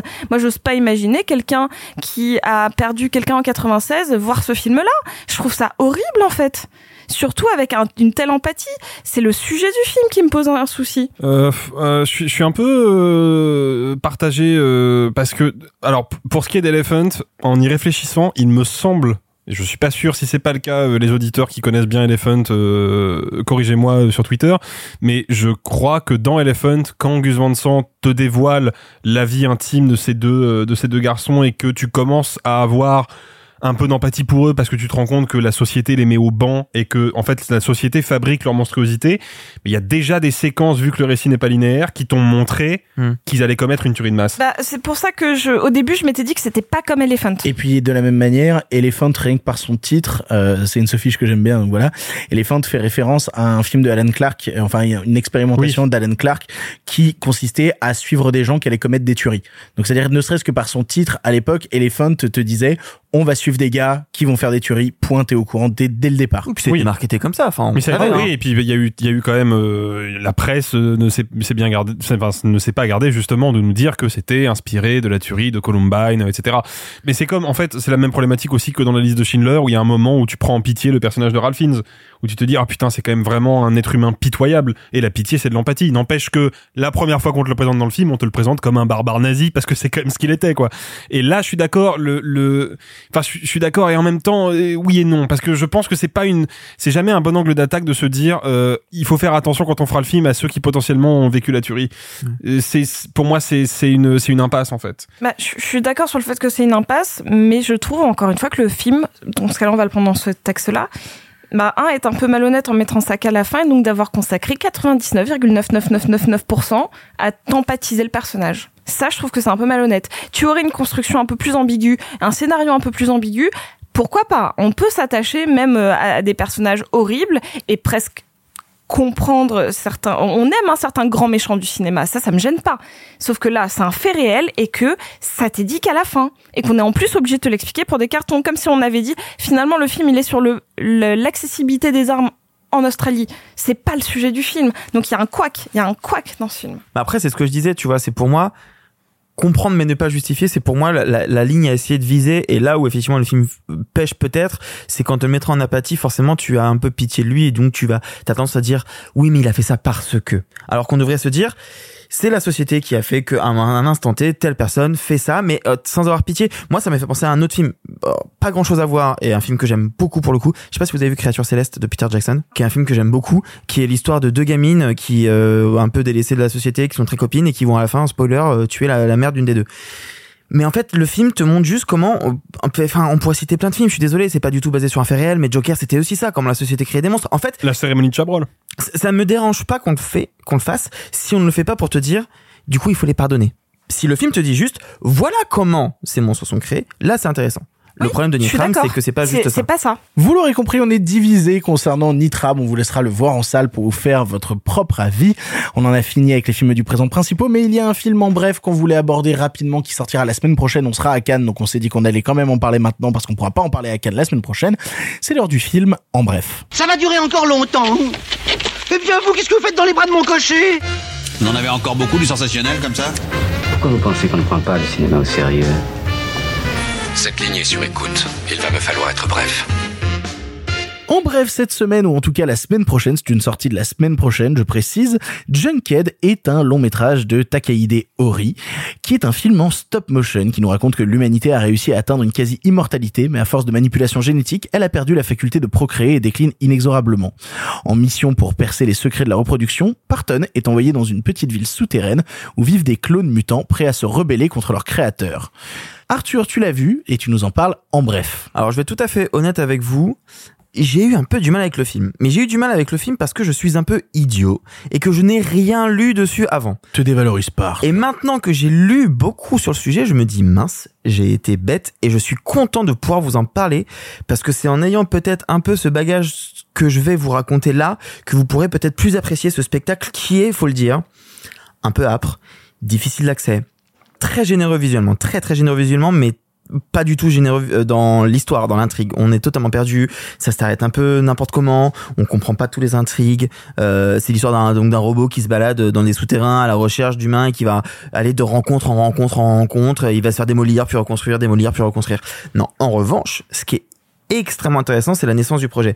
Ori est un mec un peu maso, je pense, qui s'est dit un jour, j'ai une idée de scénar, un peu chelou, j'ai envie d'en faire un film, mais en fait, euh, je sais pas, euh, venez, viens, je le fais seul. Donc le gars s'est dit, je vais tout seul faire la sculpture des, des, euh, marionnettes, la lumière, les caméras, les mouvements de caméra. Ah, c'est marrant, ça rappelle un peu Phil Tippett sur, euh, sur Mad God. Évidemment, parce qu'il y a un énorme parallèle à faire sur ces deux films. D'accord. Euh, les voix, le montage, la musique, il a tout fait. Et en fait, pendant 4 ans, il va faire ce truc qui va durer 30 minutes. Et au bout de 4 ans, il va se dire, Ouah, c'est chaud quand même. ouais, c'est chaud. Et il va essayer d'aller... euh, il- 4 ans à s'en rendre compte. il a mis 4 ans à faire 30 minutes et il va, il va le partager un peu sur les internets et heureusement, il va être repris notamment par Del Toro qui a dit que ces 30 minutes étaient incroyables et il va pouvoir se constituer une équipe qui va en seulement avec des immenses guillemets euh, rajouter euh, 70 minutes en 3 ans qui pour donner un film un peu euh, un peu euh, un film global de 1h40. Donc le film dure 1h40, les 30 premières minutes ont été composées lui tout seul euh, il y a maintenant pff, 10 ans et le reste par une équipe technique. Si tu ne, si on ne le sait pas, on ne le voit pas. Tellement euh, l'univers entre les deux a été entretenu et, et bien, et bien agencé. C'est que t'as fait une liaison hardcore. Oui, je me suis rendu compte. Non. Citon ne le sait pas. Si. Citon. Pourquoi j'ai dit Citon Je sais pas. Je sais pas. Si on ne sait, bref. C'est un film qui est fascinant. Visuellement, il se passe des choses toutes les secondes. Il y a des créatures qui arrivent de nulle part. C'est un des films euh, d'animation que j'ai pu voir de plus gore, alors que j'en ai vu quand même quelques-uns assez intéressants. Il se passe des trucs que je pourrais même pas vous raconter, des vers qui sortent de... Enfin, mais c'est hyper intéressant. Moi, je le trouve difficile à regarder parce que j'ai une distance par rapport à l'histoire et par rapport à la narration pure, mais graphiquement, c'est ma boule. Et effectivement, j'ai eu la chance de voir Mad God euh, à l'étrange film festival euh, l'hiver dernier. Le parallèle, il est évident. Euh, sauf que Tippett, lui, il a mis euh, 30 ans à le faire. Et que Mad God, pour le coup, il y a un truc qui m'a vraiment euh, fait un, pet au, casque et un, il m'a explosé le cerveau là où j'étais juste un peu euh, keblo devant ah, ah c'est c'est c'est c'est c'est c'est c'est âpre ce que je regarde. Mais effectivement, les deux racontent un peu la même chose, une société un peu post-apocalyptique, euh, une question de souterrain. Les deux ont été montrés la même année, c'est hyper intéressant de le voir. C'est c'est je pense un film qui va pas être beaucoup distribué, qui mérite toute votre attention parce que franchement, on va pas en voir beaucoup des films qui prennent autant de risques, qui demandent autant de travail et qui sont aussi beaux parce que malgré tout faut le dire euh, pareil il y a un truc que moi je trouve dingue. Il était pas obligé de faire en 24 images par seconde. On sait tous que dans le stop motion tu peux le faire avec moins. C'est pas grave. Lui s'est dit non non non moi je veux 24 images par seconde. Il s'est rajouté du travail supplémentaire. Il fait des mouvements de caméra. Il se permet des, une liberté assez folle. C'est un film qui est pas facile qui sera pas beaucoup montré qui, qui peut vous laisser sur la touche, mais qui franchement vous laissera pas indifférent. Enfin, en tout cas, même moi qui ai des réserves sur le film, il m'a vraiment, vraiment pas laissé indifférent.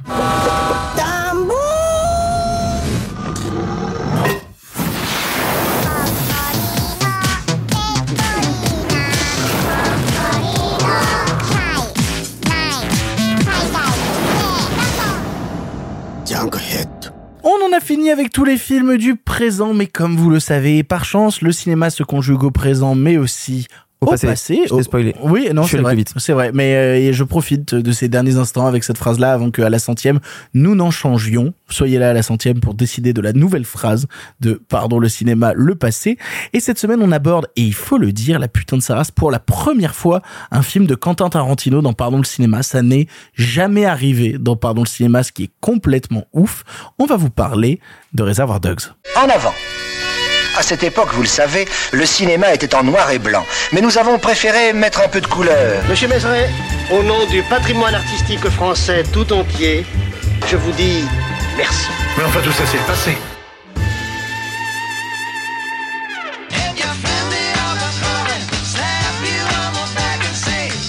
choice between doing 10 years, taking out some stupid motherfucker. Ain't no choice at all. Bam. Bam, bam, bam, bam, bam, bam. You're under arrest, sugar.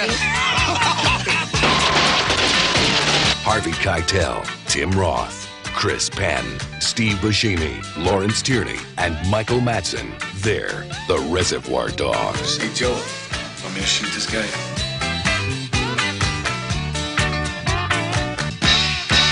Reservoir Dogs est le premier long métrage de Quentin Tarantino et surtout c'est à noter la première fois aux 90 épisodes, je vais le répéter, je l'avais écrit dans mon texte, la première fois en 80 épisodes où nous allons aborder la question du cinéma de Tarantino incroyable. Sorti en 92, il nous raconte l'histoire d'un braquage qui tourne mal. À tour de rôle, les braqueurs se rendent à leur planque et tentent de comprendre qui est la taupe dans l'équipe qui les a balancés.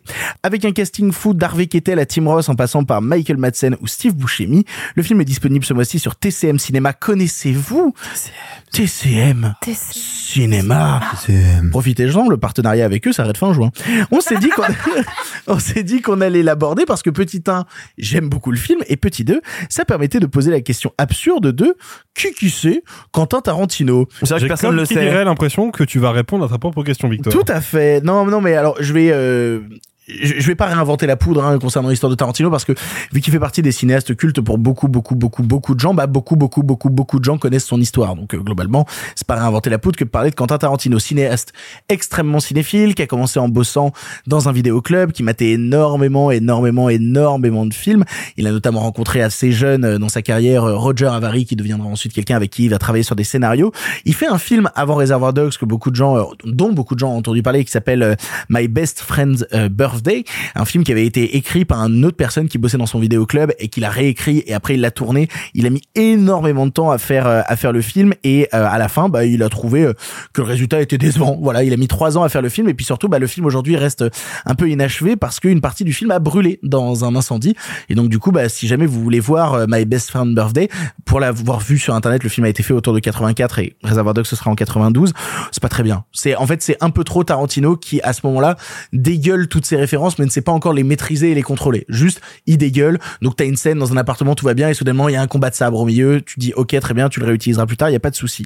Entre temps, euh, il va rencontrer Roger Avary comme je disais et Roger Avary va lui permettre de développer plusieurs scénarios. Il va y avoir plein d'idées et notamment il va écrire deux films qu'il va essayer de réaliser lui-même et qu'il n'arrivera pas à réaliser. Le premier étant euh, qui va refiler ensuite à, euh, Oliver Stone. ouais, à Oliver Stone. Alors pendant des années il a essayé de le réaliser, il a pas réussi. Et euh, True Romance qui est le premier d'ailleurs qu'il a écrit et que lui il va refiler à Tony Scott. Donc voilà, déjà euh, ces premiers films ont été réalisés par des gens euh, plutôt pas déconnants et entre temps bah, il écrit un truc qui s'appelle euh, Reservoir Dogs. Alors à la base Reservoir Dogs il se pose des questions sur comment il va le faire et il pense le faire un petit peu comme il avait fait euh, My Best euh, My Best Friend Birthday, c'est-à-dire euh, il veut le tourner en, en 16 mm avec euh, zéro thune et euh, en le faisant avec euh, ses copains du vidéoclub qui joueront dans le film. Et puis finalement euh, à, à travers un, un producteur qui s'appelle Lawrence Bender euh, qui collaborera avec euh, Tarantino sur ses premiers films, il va réussir à euh, rencontrer euh, Harvey Keitel qui va obtenir le scénario et c'est à partir du moment où Harvey Keitel va avoir le scénario de Reservoir Dogs entre les mains que le film va commencer à déconner, Il va notamment avoir des résidences où ils vont travailler dessus. Vous pouvez voir les vidéos sur internet notamment où on voit Tarantino qui répète euh, le scénar d'une des scènes entre Harvey Keitel et Steve Buscemi, sauf qu'à la place de Harvey Keitel, c'est Tarantino qui joue le rôle de, Harvey Keitel en discutant avec Steve Buscemi. Tout ça est trouvable sur internet, c'est assez rigolo de le voir avec du recul. Oui Arthur? Je peux faire une petite sophiche Oui, mais c'est ça avec Terry Gilliam? Oui. Vas-y. Euh, j'ai eu la chance d'interviewer Terry Gilliam dans un vidéoclub qui est disponible sur tous les internets. Sophie en est témoin. Et il raconte que pendant ses fameuses résidences euh, à Sundance, Ouais, il y c'était avait les- le laboratoire de, de Sundance Institute. Euh, Terry était là pour, pour euh, un peu aiguiller euh, les jeunes. Il était accompagné de Stanley Donen. Stanley Donen, voilà. Et euh, il est tombé sur ce sur ce scénar. En fait, personne n'y croyait. Tarantino était déprimé et euh, il en raconte mieux dans l'interview. Hein, je vous conseille de la regarder. Mais voilà, il raconte que lui, il a lu le scénar, il l'a trouvé fou, il a voulu l'encourager, il l'a vachement aidé, il l'a vach- il l'a vachement conseillé. Et c'est pour ça qu'à la fin du film, il y a un petit crédit special thanks euh, Terry Gilliam. Voilà. C'était la fin de ma petite Sophie. Désolé, tu peux Et c'est reprendre la meilleure. qui. Non, non, il y, a- bah, il y a pas grand chose à dire en plus. Alors, en fait, moi, j'ai une anecdote à base d'histoire autour de Reservoir Dogs et autour de la carrière de Tarantino. Parce qu'il y a quelques années, euh, je me suis pris un, énorme bad buzz sur la tronche, euh, serait-ce le seul, euh, concernant l'histoire, une histoire autour de Reservoir Dogs, puisque j'ai raconté une anecdote concernant le comment Tim Ross a rejoint le, film. Et en fait, c'est une histoire que Tim Ross a démenti par la suite, sauf qu'il l'a raconté en masterclass à l'Institut Lumière à Lyon. Et il y a des traces qui sont trouvables sur Internet où on voit la même anecdote, sauf que vu que plus tard il a changé d'avis sur la question, je pense qu'il s'était pété avec Tarantino à une époque, donc il jouait le mec un peu fier et après il a changé d'avis. En gros, Tim Ross à une époque, notamment quand je l'ai vu en masterclass, donc c'était en 2012 à l'Institut Lumière à Lyon, Tim Ross racontait en fait qu'il avait pas envie de faire le film. il avait pas envie de faire le film à la base, que le scénario il, il avait pas envie de le lire et que euh, c'est dans un bar que euh, Tarantino a commencé à lui écrire le scénar et à lui décrire les scènes en l'écrivant sur des bocs de bière et que Tim Ross, en lisant le truc sur les bocs de bière, a fait OK Banco, je le fais. Voilà, ça c'est l'anecdote qui m'a été racontée. Et plus tard, il a démenti le truc, notamment quand il a reparlé du film en 2016 en disant Ah non, mais moi j'avais très très envie de voir le film, blablabla. Tu mens, Tim Ross. Tu mens. Et à cause de toi, la moitié d'internet s'est retournée sur ma gueule en disant que je connaissais rien à Tarantino. T'es un sacré enculé, Tim Ross, ok? Voilà, c'est tout ce que j'ai à te dire. La moitié d'internet, c'est beaucoup. Hein. Non, il y a beaucoup de gens qui m'ont insulté à ce moment-là, hein, vraiment. Euh, C'était quand j'avais fait le Dans la légende sur Click sur euh, Tarantino. J'étais passé pour un bon gros tagazu, alors que l'anecdote était vraie. Voilà. Euh, et donc du coup arrive ensuite donc Reservoir Dogs, qui est un film dont je pourrais parler pendant des heures, donc je vais très rapidement laisser la vie, et, enfin la parole à mes à mes camarades, parce que euh, ça fait des années, des années et des années que je dis que Reservoir Dogs est sûrement mon long métrage préféré. Ce qui est toujours un peu pineux quand tu dis euh, moi mon ré- mon film préféré c'est un film de Quentin Tarantino. Euh, je trouve ça toujours un peu un peu naïf et, et, et lycéen comme euh, comme pensée, mais c'est un peu le cas parce que je suis obligé de reconnaître que euh, Reservoir Dogs pour moi est le, sûrement un des films que j'ai le plus vu de ma vie. Et au-delà de ça, je trouve que ce qui est passionnant dans Reservoir Dogs, c'est là où après on parle de Pulp Fiction et de plein de choses. Dans Reservoir Dogs, il y a déjà tout Tarantino. Il y a déjà toute la construction du cinéma de Tarantino qui va ensuite déployer en disant bah maintenant je pars sur telle branche, maintenant je pars sur telle branche. Mais dès son premier film, pour moi, Tarantino, il fait un film matriciel où il y a absolument tout dedans. Et ce qui est passionnant, c'est que depuis je dois bien le dire, un autre film a dépassé dans mon cœur euh, euh, Reservoir Dogs, puisque entre temps Tarantino a fait un film qui s'appelle Once Upon a Time in Hollywood, qui je pense est un putain de chef-d'œuvre et le plus grand film de sa carrière.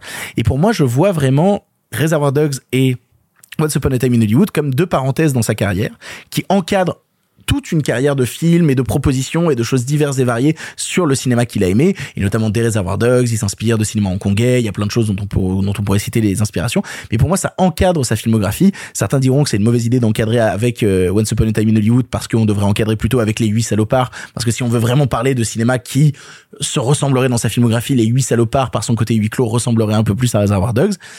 Mais moi, je vois vraiment les deux comme ces deux immenses films. Et au milieu, plein de propositions ultra satisfaisantes, ultra réussies par instant, parfois un peu plus bancales, mais tout aussi passionnantes. Et Reservoir Dogs, ouais, je suis obligé de le dire. Encore aujourd'hui, euh, tu me demandes euh, le Tarantino que je revois avec le plus de plaisir en me disant, euh, là, je vais passer une heure et demie de pur kiff avec des instants de cinéma qui m'ont marqué, mais de manière éternelle. Je suis obligé de citer Reservoir Dogs. Parce qu'il y a des scènes que je trouve absolument démentes. Est-ce que je suis tout seul à penser ça de sa filmographie? Est-ce que je suis tout seul à trouver que Reservoir Dogs c'est son plus grand film ou euh, Non, moi, alors- je suis d'accord avec toi. Euh, moi, je trouve que le, ton analyse de parenthèse, elle est hyper pertinente et elle fonctionne bien. Je me posais la question quelle était la meilleure porte d'entrée de Tarantino? Je pense vraiment que Reservoir Dogs l'est. Alors, il y, a, il y a plein de gens qui commencent par euh, Pulp Fiction. Moi-même, je crois que j'ai commencé gamin entre que- entre Pulp Fiction et Kill Bill. Je sais plus lequel des deux j'ai vu en premier, mais c'est un des je deux, pense tu vois. que vraiment Reservoir Dogs c'est la meilleure porte d'entrée pour le coup. Oui, mais qui peut paraître un peu austère encore aujourd'hui, tu vois. Ah par, oui par son côté huis clos et tout, peut paraître un peu moins fun qu'un Kill Bill, peut euh, peut pour un public un peu jeune qui découvrait Ah Tarantino ouais, mais justement, le meilleur moyen euh, de comprendre les codes, de comprendre un peu ses inspirations, de en comprendre tout là où cas, il c'est pas. Moi, c'est- les huit salopards ni Once Upon a Time in Hollywood. hein, ça, Euh, ni Boulevard de la. Mort, mais- non, ça c'est ni, sûr. ni Jackie Brown. Ouais, bah, J'aime bien moi c'est Jackie super Brown. Jackie Brown. Oui, mais c'est pas son plus accessible. Ah oui, non, d'accord, ok. Ouais. Non, mais par contre, euh, moi, c'est pas mon préféré, mais c'est pas le débat. Oui, tout à Euh, Non, mais moi, pour le coup, c'est pas mon préféré, mais par contre, je trouve que ta vision de, de parenthèse, j'avais pas fait le lien avec Once Upon a Time, euh, c'est, c'est assez pertinent. Moi, c'est un film qui, je pense, peut peut-être souffrir d'un premier visionnage en 2022 parce que c'est une structure narrative qu'on a maintenant vu et revu et machin, mais il faut se dire que je pense qu'à l'époque, c'était quelque chose d'assez inédit, surtout de la part d'un premier film, d'un cinéaste que personne ne connaît, avec un casting assez costaud. Mais je pense que, enfin, dites-moi si je me gourre, mais c'est quand même un, un, un qu'on a un peu revu depuis. Oui, tout à fait, mais qu'on avait déjà vu à l'époque, parce que quand il fait ça, il s'inspire d'autres films, euh, il est pas non plus, euh, il est déjà dans la citation quand il crée cette structure-là. Non, désolé, je j'ai pas la ref en fait. Moi, c'est juste le truc. Je me suis dit effectivement euh, à quel point euh, découvrir ça maintenant euh, est pertinent ou pas. Moi, je pense que en fait tout l'artifice du film se concentre sur sa structure narrative, alors qu'en fait c'est tout le reste qui est pertinent. C'est le casting, c'est la BO. Il y a des scènes qui restent, la scène de l'oreille, tu vois, c'est des trucs que j'ai vu quand j'avais euh, 12, 13, 14 ans, je sais pas. Je crois qu'il y a une anecdote marqué, avec, avec la scène de l'oreille où il a fait sortir euh, de la salle de cinéma deux, deux cinéastes assez importants qui au moment de la scène de l'oreille euh, se sont barrés parce qu'ils ont dit non ça je, je le supporte pas. Je crois que je me demande si c'est pas Scorsese. Je crois que c'est Scorsese, mais je dis peut-être une bêtise. Alors, Ça m'étonnerait, euh, mais, Vu euh, ce que le mec filme dans Casino, je suis vraiment pas sûr, hein, euh, pour le coup. Mais, euh, mais alors, moi, pour le coup, puisque en vrai, c'est ça qui est assez fascinant, je trouve, avec Reservoir Dogs, c'est que c'est une espèce de puits d'anecdotes euh, assez euh, assez dingue et moi j'ai découvert il y a, il y a quelques heures seulement euh, d'où venait le titre Reservoir Dogs, qui a quand même été longtemps pour moi une énigme.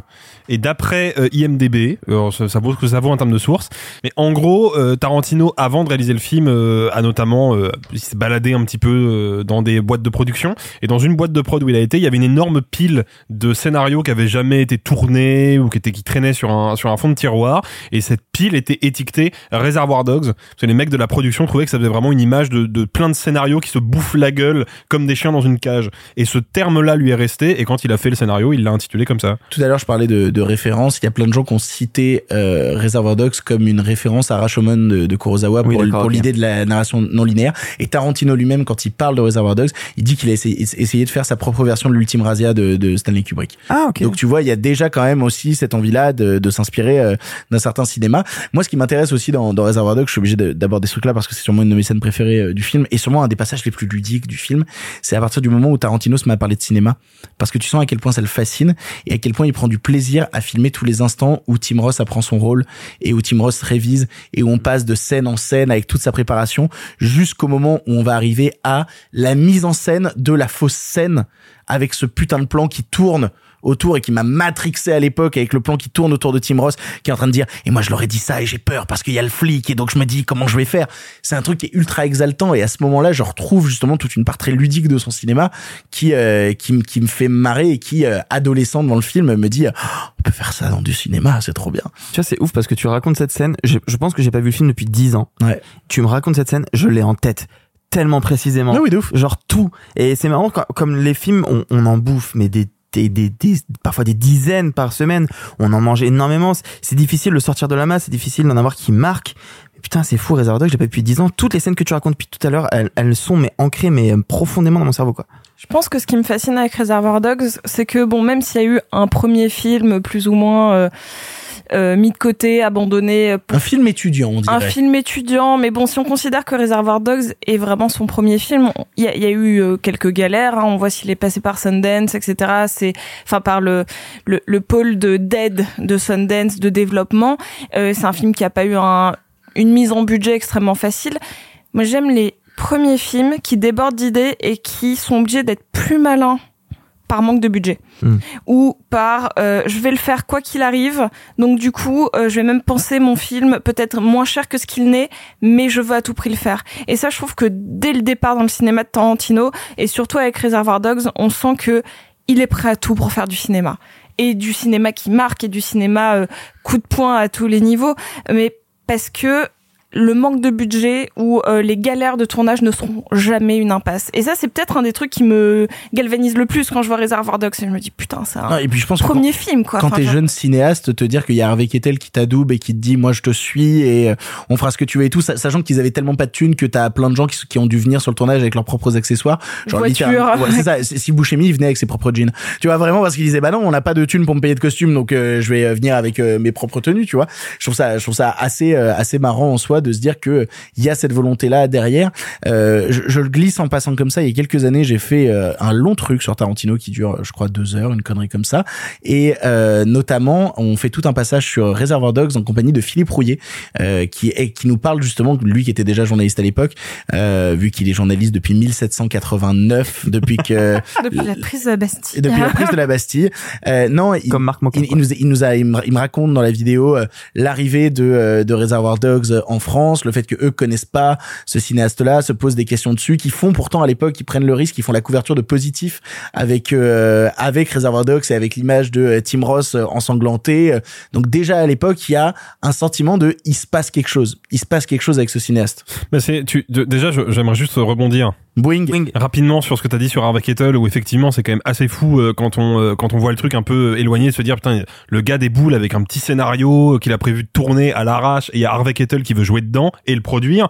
Harvey Keitel, faut pas oublier que le premier rôle euh, qu'il a dans un long métrage, c'est Who's That Knocking at My Door de Scorsese, qui de mémoire est le film de fin d'études de Scorsese. Donc Keitel, il vient de ce milieu-là. Il a démarré dans le cinéma en étant acteur dans un film étudiant. Coup de bol, c'est un film étudiant de Martin Scorsese, donc ça lance des ça lance des pistes derrière.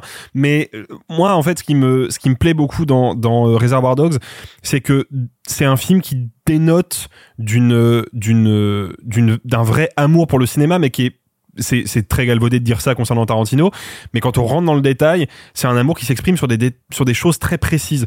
Euh, Tarantino, c'est un c'est un cinéphile peut-être le plus gros cinéphile de tous quoi. Euh, Bah, on connaît les histoires sur son ciné-club. voilà, Oui, c'est ça. C'est que le, mec- le mec connaît une quantité de films astronomiques. Il y a que les cinéphiles qui savent à quel point un générique c'est important pour poser l'atmosphère d'un film. Tous les films de Tarantino ont des génériques marquants et Reservoir Dogs c'est peut-être le générique le plus marquant de tous quoi. Juste des plans au ralenti sur les mecs qui, dé- qui dévalent la ruelle avec du rock derrière, c'est ultra iconique et ça c'est les démarches que Tarantino va derrière euh, affiner euh, au fil de sa carrière. Tu, tu parles de la, de la culture cinématographique de Tarantino. Je suis tombé sur une vidéo euh, YouTube euh, récemment d'un podcast auquel Tarantino a participé et euh, c'est disponible Il sur est YouTube. invité ici quand il veut d'ailleurs. non mais en fait c'est un podcast où il lui demande de citer et de donner son avis sur tous les films que Tarantino a vus en salle en 1979. Euh, non, non mais pour te dire à quel point c'est précis. Et donc Tarantino fait la liste de tous les films qu'il a vus en salle en 1979 en disant bah à l'époque moi mon but c'était de bouffer du film, bouffer du film et j'allais voir tout ce qui passait. Donc il y a des trucs improbables dans la liste. Il dit moi je voulais tout voir et il donne son avis et il y a rien qu'il déteste vraiment. Il dit toujours ça j'arrive à y choper un truc, ça j'arrive à y choper un truc. Il y a une anecdote sur le fait qu'il avait il avait monté un vidéoclub chez lui où il invitait tous ses potes réalisateurs type Robert Rodriguez etc le week-end chez lui et il leur passait des films assez nuls mais à chaque fois il leur disait vous verrez à tel moment il y a un plan qui est ouf ou à tel moment il y a une musique qui est dingue et en fait c'est ça Tarantino c'est à chaque fois réussir à prendre même dans le pire du cinéma telle idée telle minuscule idée et ensuite réussir à l'augmenter version XXL pour en- l'apporter à son film derrière. J'attends son avis sur les folies fermières du coup. Oh là là, bah non et je suis sûr que euh, il peut en faire un truc on sait pas, on sait pas, mais euh, Non, non, mais si, non, non, mais c'est intéressant parce qu'il a aussi cette démarche de mec euh, à contre-courant. Parce que là, on parle de Reservoir Dogs parce que c'est forcément le film euh, qui est mis en avant, mais il y a une réflexion plus globale à avoir sur l'entièreté de sa carrière, sur la manière dont il a développé chacune de ses inspirations pour donner ensuite. Et c'est pas rien, c'est-à-dire que même moi qui suis un fan incontesté de euh, Reservoir Dogs, quand je vois un moment Once Upon a Time in Hollywood arriver, je vois, ça y est, tu as, tu as décuplé tout ce que tu voulais faire et tu arrives à Once Upon a Time in Hollywood et tu fais le truc le plus mature de ton cinéma où pour la première fois, quand on sort du film, on n'a pas expérimenté la jouissance, on a expérimenté la tristesse du cinéma qui ne sauve pas. En tout cas, du cinéma qui est la seule porte de, sortie pour certains personnages et certaines choses du réel. Pour moi, c'est Once Upon a Time in Hollywood qui devient son film le plus personnel à mes yeux à cet instant-là. Parce que là où il y avait mis toute son adolescence à l'intérieur euh, de, de Reservoir Dogs, en mode voilà toutes mes inspirations, voilà ce que j'aime dans le cinéma, voilà ce que je veux faire de ma vie. Pour moi, c'est un CV, Reservoir Dogs. Quand il te fait euh, Once Upon a Time in Hollywood, c'est Tarantino qui te dit bah en fait si j'ai fait tout ça c'est parce qu'il y a rien d'autre qui peut sauver les malheurs de la vie c'est-à-dire que la vie c'est tellement de la merde que heureusement que le cinéma est là pour un moment sauver la vie des gens Tarantino, il y a quelque chose d'assez intéressant et que j'ai expérimenté il y a euh, quelques années. Tarantino, c'est une très bonne porte d'entrée pour cinéphiles, pour jeunes cinéphiles. On a quasiment tous, je pense ici, commencé notre cinéphilie avec Tarantino d'une manière ou d'une autre, euh, que ce soit par Kill Bill, par Pulp Fiction ou autre. Et comme certains films, parce que généralement on découvre Fincher aussi, c'est cette période-là, je pense qu'on, vu qu'on a tous plus ou moins le même âge, en tout cas euh, entre 10 et 15 ans, quoi. Et il y a quelques films où je me dis ah ça je suis pas sûre de vouloir le revoir, ça a peut-être mal vieilli. J'ai fait l'expérience de par exemple revoir des trucs genre euh, l'effet papillon, euh, des trucs d'adolescence où on se dit ah peut-être que c'est juste un souvenir de gosse, de sale gosse qui se dit ah c'est un petit peu euh, c'est un petit peu cracra ou peu- Pulp Fiction pendant longtemps je me suis dit c'est que un souvenir d'adolescence, c'est peut-être un peu comme Fight Club ou quoi, genre je sais pas si et à chaque fois que je revois Pulp Fiction, je me dis non, chef-d'œuvre, chef-d'œuvre. C'est pas des films, même Reservoir Dogs, on peut se dire ouais, il y a un côté sale gosse. Non, je- oui, c'est une super porte d'entrée pour sale gosse, mais tu peux les revoir des dizaines de fois, tu te rends compte à chaque niveau que c'est encore plus grand à chaque fois. Alors attends, à part tu considères que Fight Club est un mauvais film du coup? Non, ça fait partie de ces films que genre j'ai un peu peur de revoir parce que c'est trop euh, associé. C'est comme par exemple Requiem for Dream, faut pas le revoir. Ah ça je suis d'accord. Mais en fait, c'est une période Fight où Club, les- oui. Oui, Fight Club, oui. Mais tu vois, c'est des films qui se mélangent parce que tu les regardes tous au même niveau. Oui, bien sûr. Moi, je suis pas d'accord. Faut revoir Requiem for a Dream parce que Darren Aronofsky est un réalisateur de génie. Euh, mais au-delà de cette question-là, c'est marrant que tu abordes le, le côté euh, adolescent de, euh, enfin, adolescent de la découverte de Tarantino, parce qu'aujourd'hui, c'est très drôle parce que Tarantino est devenu une sorte de symbole dans la sphère cinéphilique qui euh, amène du mépris de la part de plein de gens. Mais c'est sur ça que je voulais rebondir en fait. Wing. Mais, mais parce que t'as vraiment ce truc aujourd'hui de Tarantino te vomit énormément de références dans ses films. Et donc plein de gens quand quelqu'un dit j'adore Tarantino et moi mon cinéaste préféré c'est Tarantino ce que certains cinéphiles entendent c'est ouais t'aimes Tarantino mais t'es au- t'as aucune idée de ce qu'il cite en fait. T'es pas un vrai cinéphile parce que si t'étais un vrai cinéphile tu citerais les inspirations de Tarantino tu citerais euh, euh, City on Fire de Ringo Lam euh, pour euh, parler de Reservoir Dogs au lieu de citer Reservoir Dogs tu vois.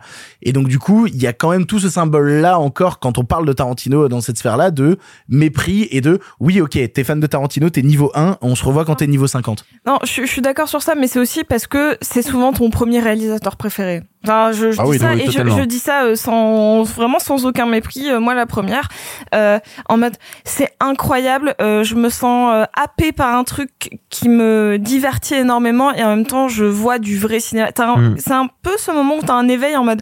Ok, waouh. Je sais que ça a l'air extrêmement gamin, mais parce que c'est comme ça qu'on l'a vécu. Euh, on n'est pas en train de suranalyser. Pulp Fiction, à chaque fois, je me disais, le premier step, c'est, oh, c'est quand même drôle, c'est quand même bien écrit, c'est quand même très bien dialogué. Mais par contre, quand je l'ai revu après mon école de ciné, je me suis dit, mais co- comment ça a été écrit? Je comprends même pas comment ça a été écrit, comment ça a été monté. Mais la première truc, c'est, oh, putain, les dialogues, ils sont euh, pouf, pouf. Sa- sachant que euh, Reservoir Dogs a été écrit en trois semaines voilà pour information donc donc euh, voilà en termes de il a dégueulé des lignes et des lignes de dialogue Ouais, puis en plus, moi, il y a un truc qui m'a toujours un petit peu perturbé dans le, enfin, qui m'a toujours dérangé dans cette espèce de, de, mais qui est moins ac- d'actualité aujourd'hui, mais cette espèce de défiance vis-à-vis de Tarantino, comme quoi c'est, c'est un, un mec qui cite magnifiquement bien, mais qui n'invente rien. Tarantino, il a inventé, ne serait-ce déjà que ça, un style d'écriture. Tous les films de Tarantino fonctionnent autour de la même recette, un très long temps de pause qui d'un seul coup va déboucher sur une énorme scène de violence qui est outrancière, ultra euh, frontale, qui va durer en général assez peu de temps, et on est reparti sur un temps de pause. Et cette espèce de fonctionnement euh, relativement lancinant avec des pics d'intensité, euh, il l'a pas inventé stricto sensu, mais il l'a maîtrisé, il l'a poussé à un degré que personne n'avait fait auparavant. Donc ne serait-ce que d'un point de vue dramaturgique, Tarantino, il a une patte mais identifiable entre mille quoi. Donc c'est un créateur, c'est un créateur de dramaturgie, c'est un créateur de forme, il y a pas de doute là-dessus. Donc euh, moi je pense que mais de toute façon euh, Tarantino fait peut-être partie des allez 10 cinéastes dans le monde qui peuvent décider eux-mêmes s'ils présenteront un film à Cannes ou pas, tu vois. Donc euh, je pense que la- le débat n'est même plus euh, n'est même plus là quoi. D'ailleurs, il était à Cannes, euh, Reservoir Dogs, en hors, hors compète, mais il était à- hors compétition et après il a eu la compétition officielle pour Pulp Fiction et il a eu la Palme d'Or Donc premier film hors compète alors qu'il sort de nulle part, qu'il a un tout petit budget et que voilà. Et deuxième film Palme d'Or? Oui tout à fait Ouais, mais euh, il y a Soderbergh qui a fait mieux. ouais, ça- Ouais, ouais.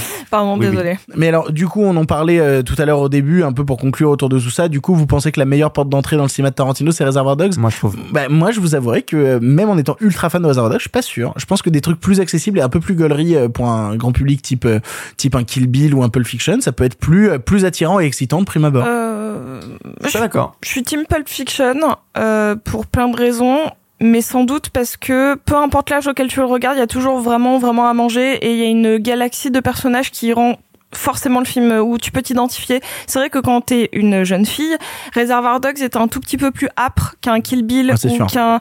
euh, je je Ah le oui. dis juste comme ça, alors que j'ai adoré le film à son visionnage. Mais Ah non, mais- mais dans, euh, c'est vrai que dans Kill Bill, en fait, l'utilisation qu'il a du, mat- du Matterman de toute manière est, incroyable. Et déjà dans, dans, dans Pulp Fiction, il y a ça. Alors qui- après, on, on en oublie certains. Pour moi, son plus grand public à Tarantino, c'est Inglourious Bastard. Bah, je suis assez d'accord. ouais. Moi, c'est ma porte d'entrée personnelle. euh, Inglourious Bastard, pour moi, c'est vraiment celui qui est le plus grand public. Et c'est justement ce qui m'a gêné à l'époque, c'est parce que je trouvais que c'était vraiment les codes de Tarantino qui avaient été lissés à plein d'aspects. Et il revenait à quelque chose d'un peu plus funky quand il faisait ensuite euh, Django Unchained, mais qui était pour moi deux films qui permettaient de faire une vraie porte d'entrée, là où il revenait une certaine forme de radicalité sur, euh, sur euh, Après, huit si on, salopards. est, si on est un spectateur un peu aguerri et qu'on a déjà euh, qu'on a déjà bouffé des films et que par je ne sais quel miracle ou par je ne sais quel hasard, on n'a toujours pas maté de film de Tarantino. En vrai, il y a, il y a un, truc qui, je pense, peut être intéressant de faire, c'est de mater Reservoir Dogs et tout de suite après Once Upon a Time in Hollywood. Je suis pas certain. T'as vraiment, t'as le point de départ, le point d'arrivée. Maintenant, tu sais de quoi il parle et tu peux découvrir le reste en fait. Non, non. Moi, je- Oh là je- là. Pas je inintéressant. pense, je suis pas mais, forcément euh, d'accord, mais c'est pas inintéressant en vrai. hein. Voilà, moi je trouve ça compliqué, hein, parce que Once Upon a Time in Hollywood, je pense que c'est un de ses films les plus élitistes. Hein. Je Mais pense moi, je Ah ça oui, clairement. mais moi, je, je suis absolument pas d'accord avec ça. Mais euh, je, je- Bah, les huit salopards, les,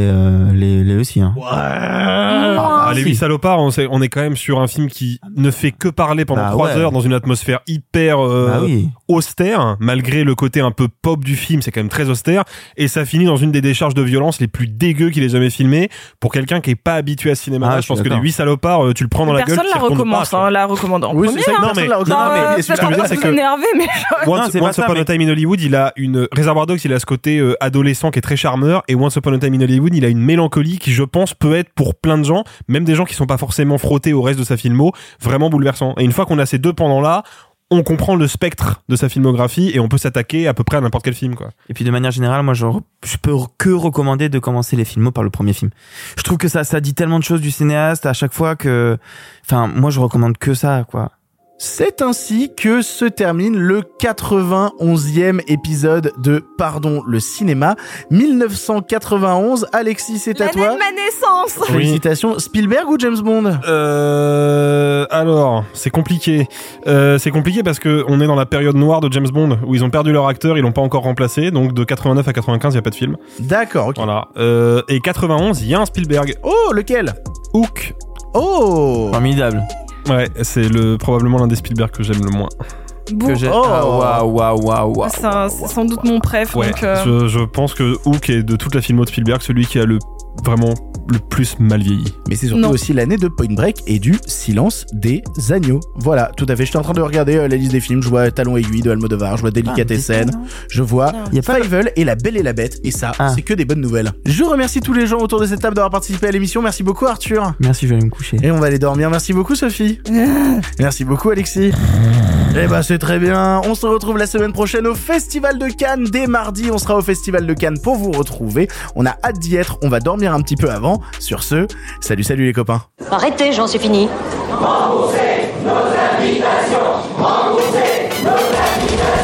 Qu'allons-nous faire par Osiris Essayons de nous voir la semaine prochaine pour déjeuner et puis vous me montrerez votre clocher. Le cinéma fait de toi un bon gamin Et que c'est quoi? Maintenant c'est fini, va falloir rentrer. Je vais aller me faire une toile. Ok, amusez-vous bien tous les deux. Bon, ça j'y compte. Bonne soirée. Merci. Have a great evening.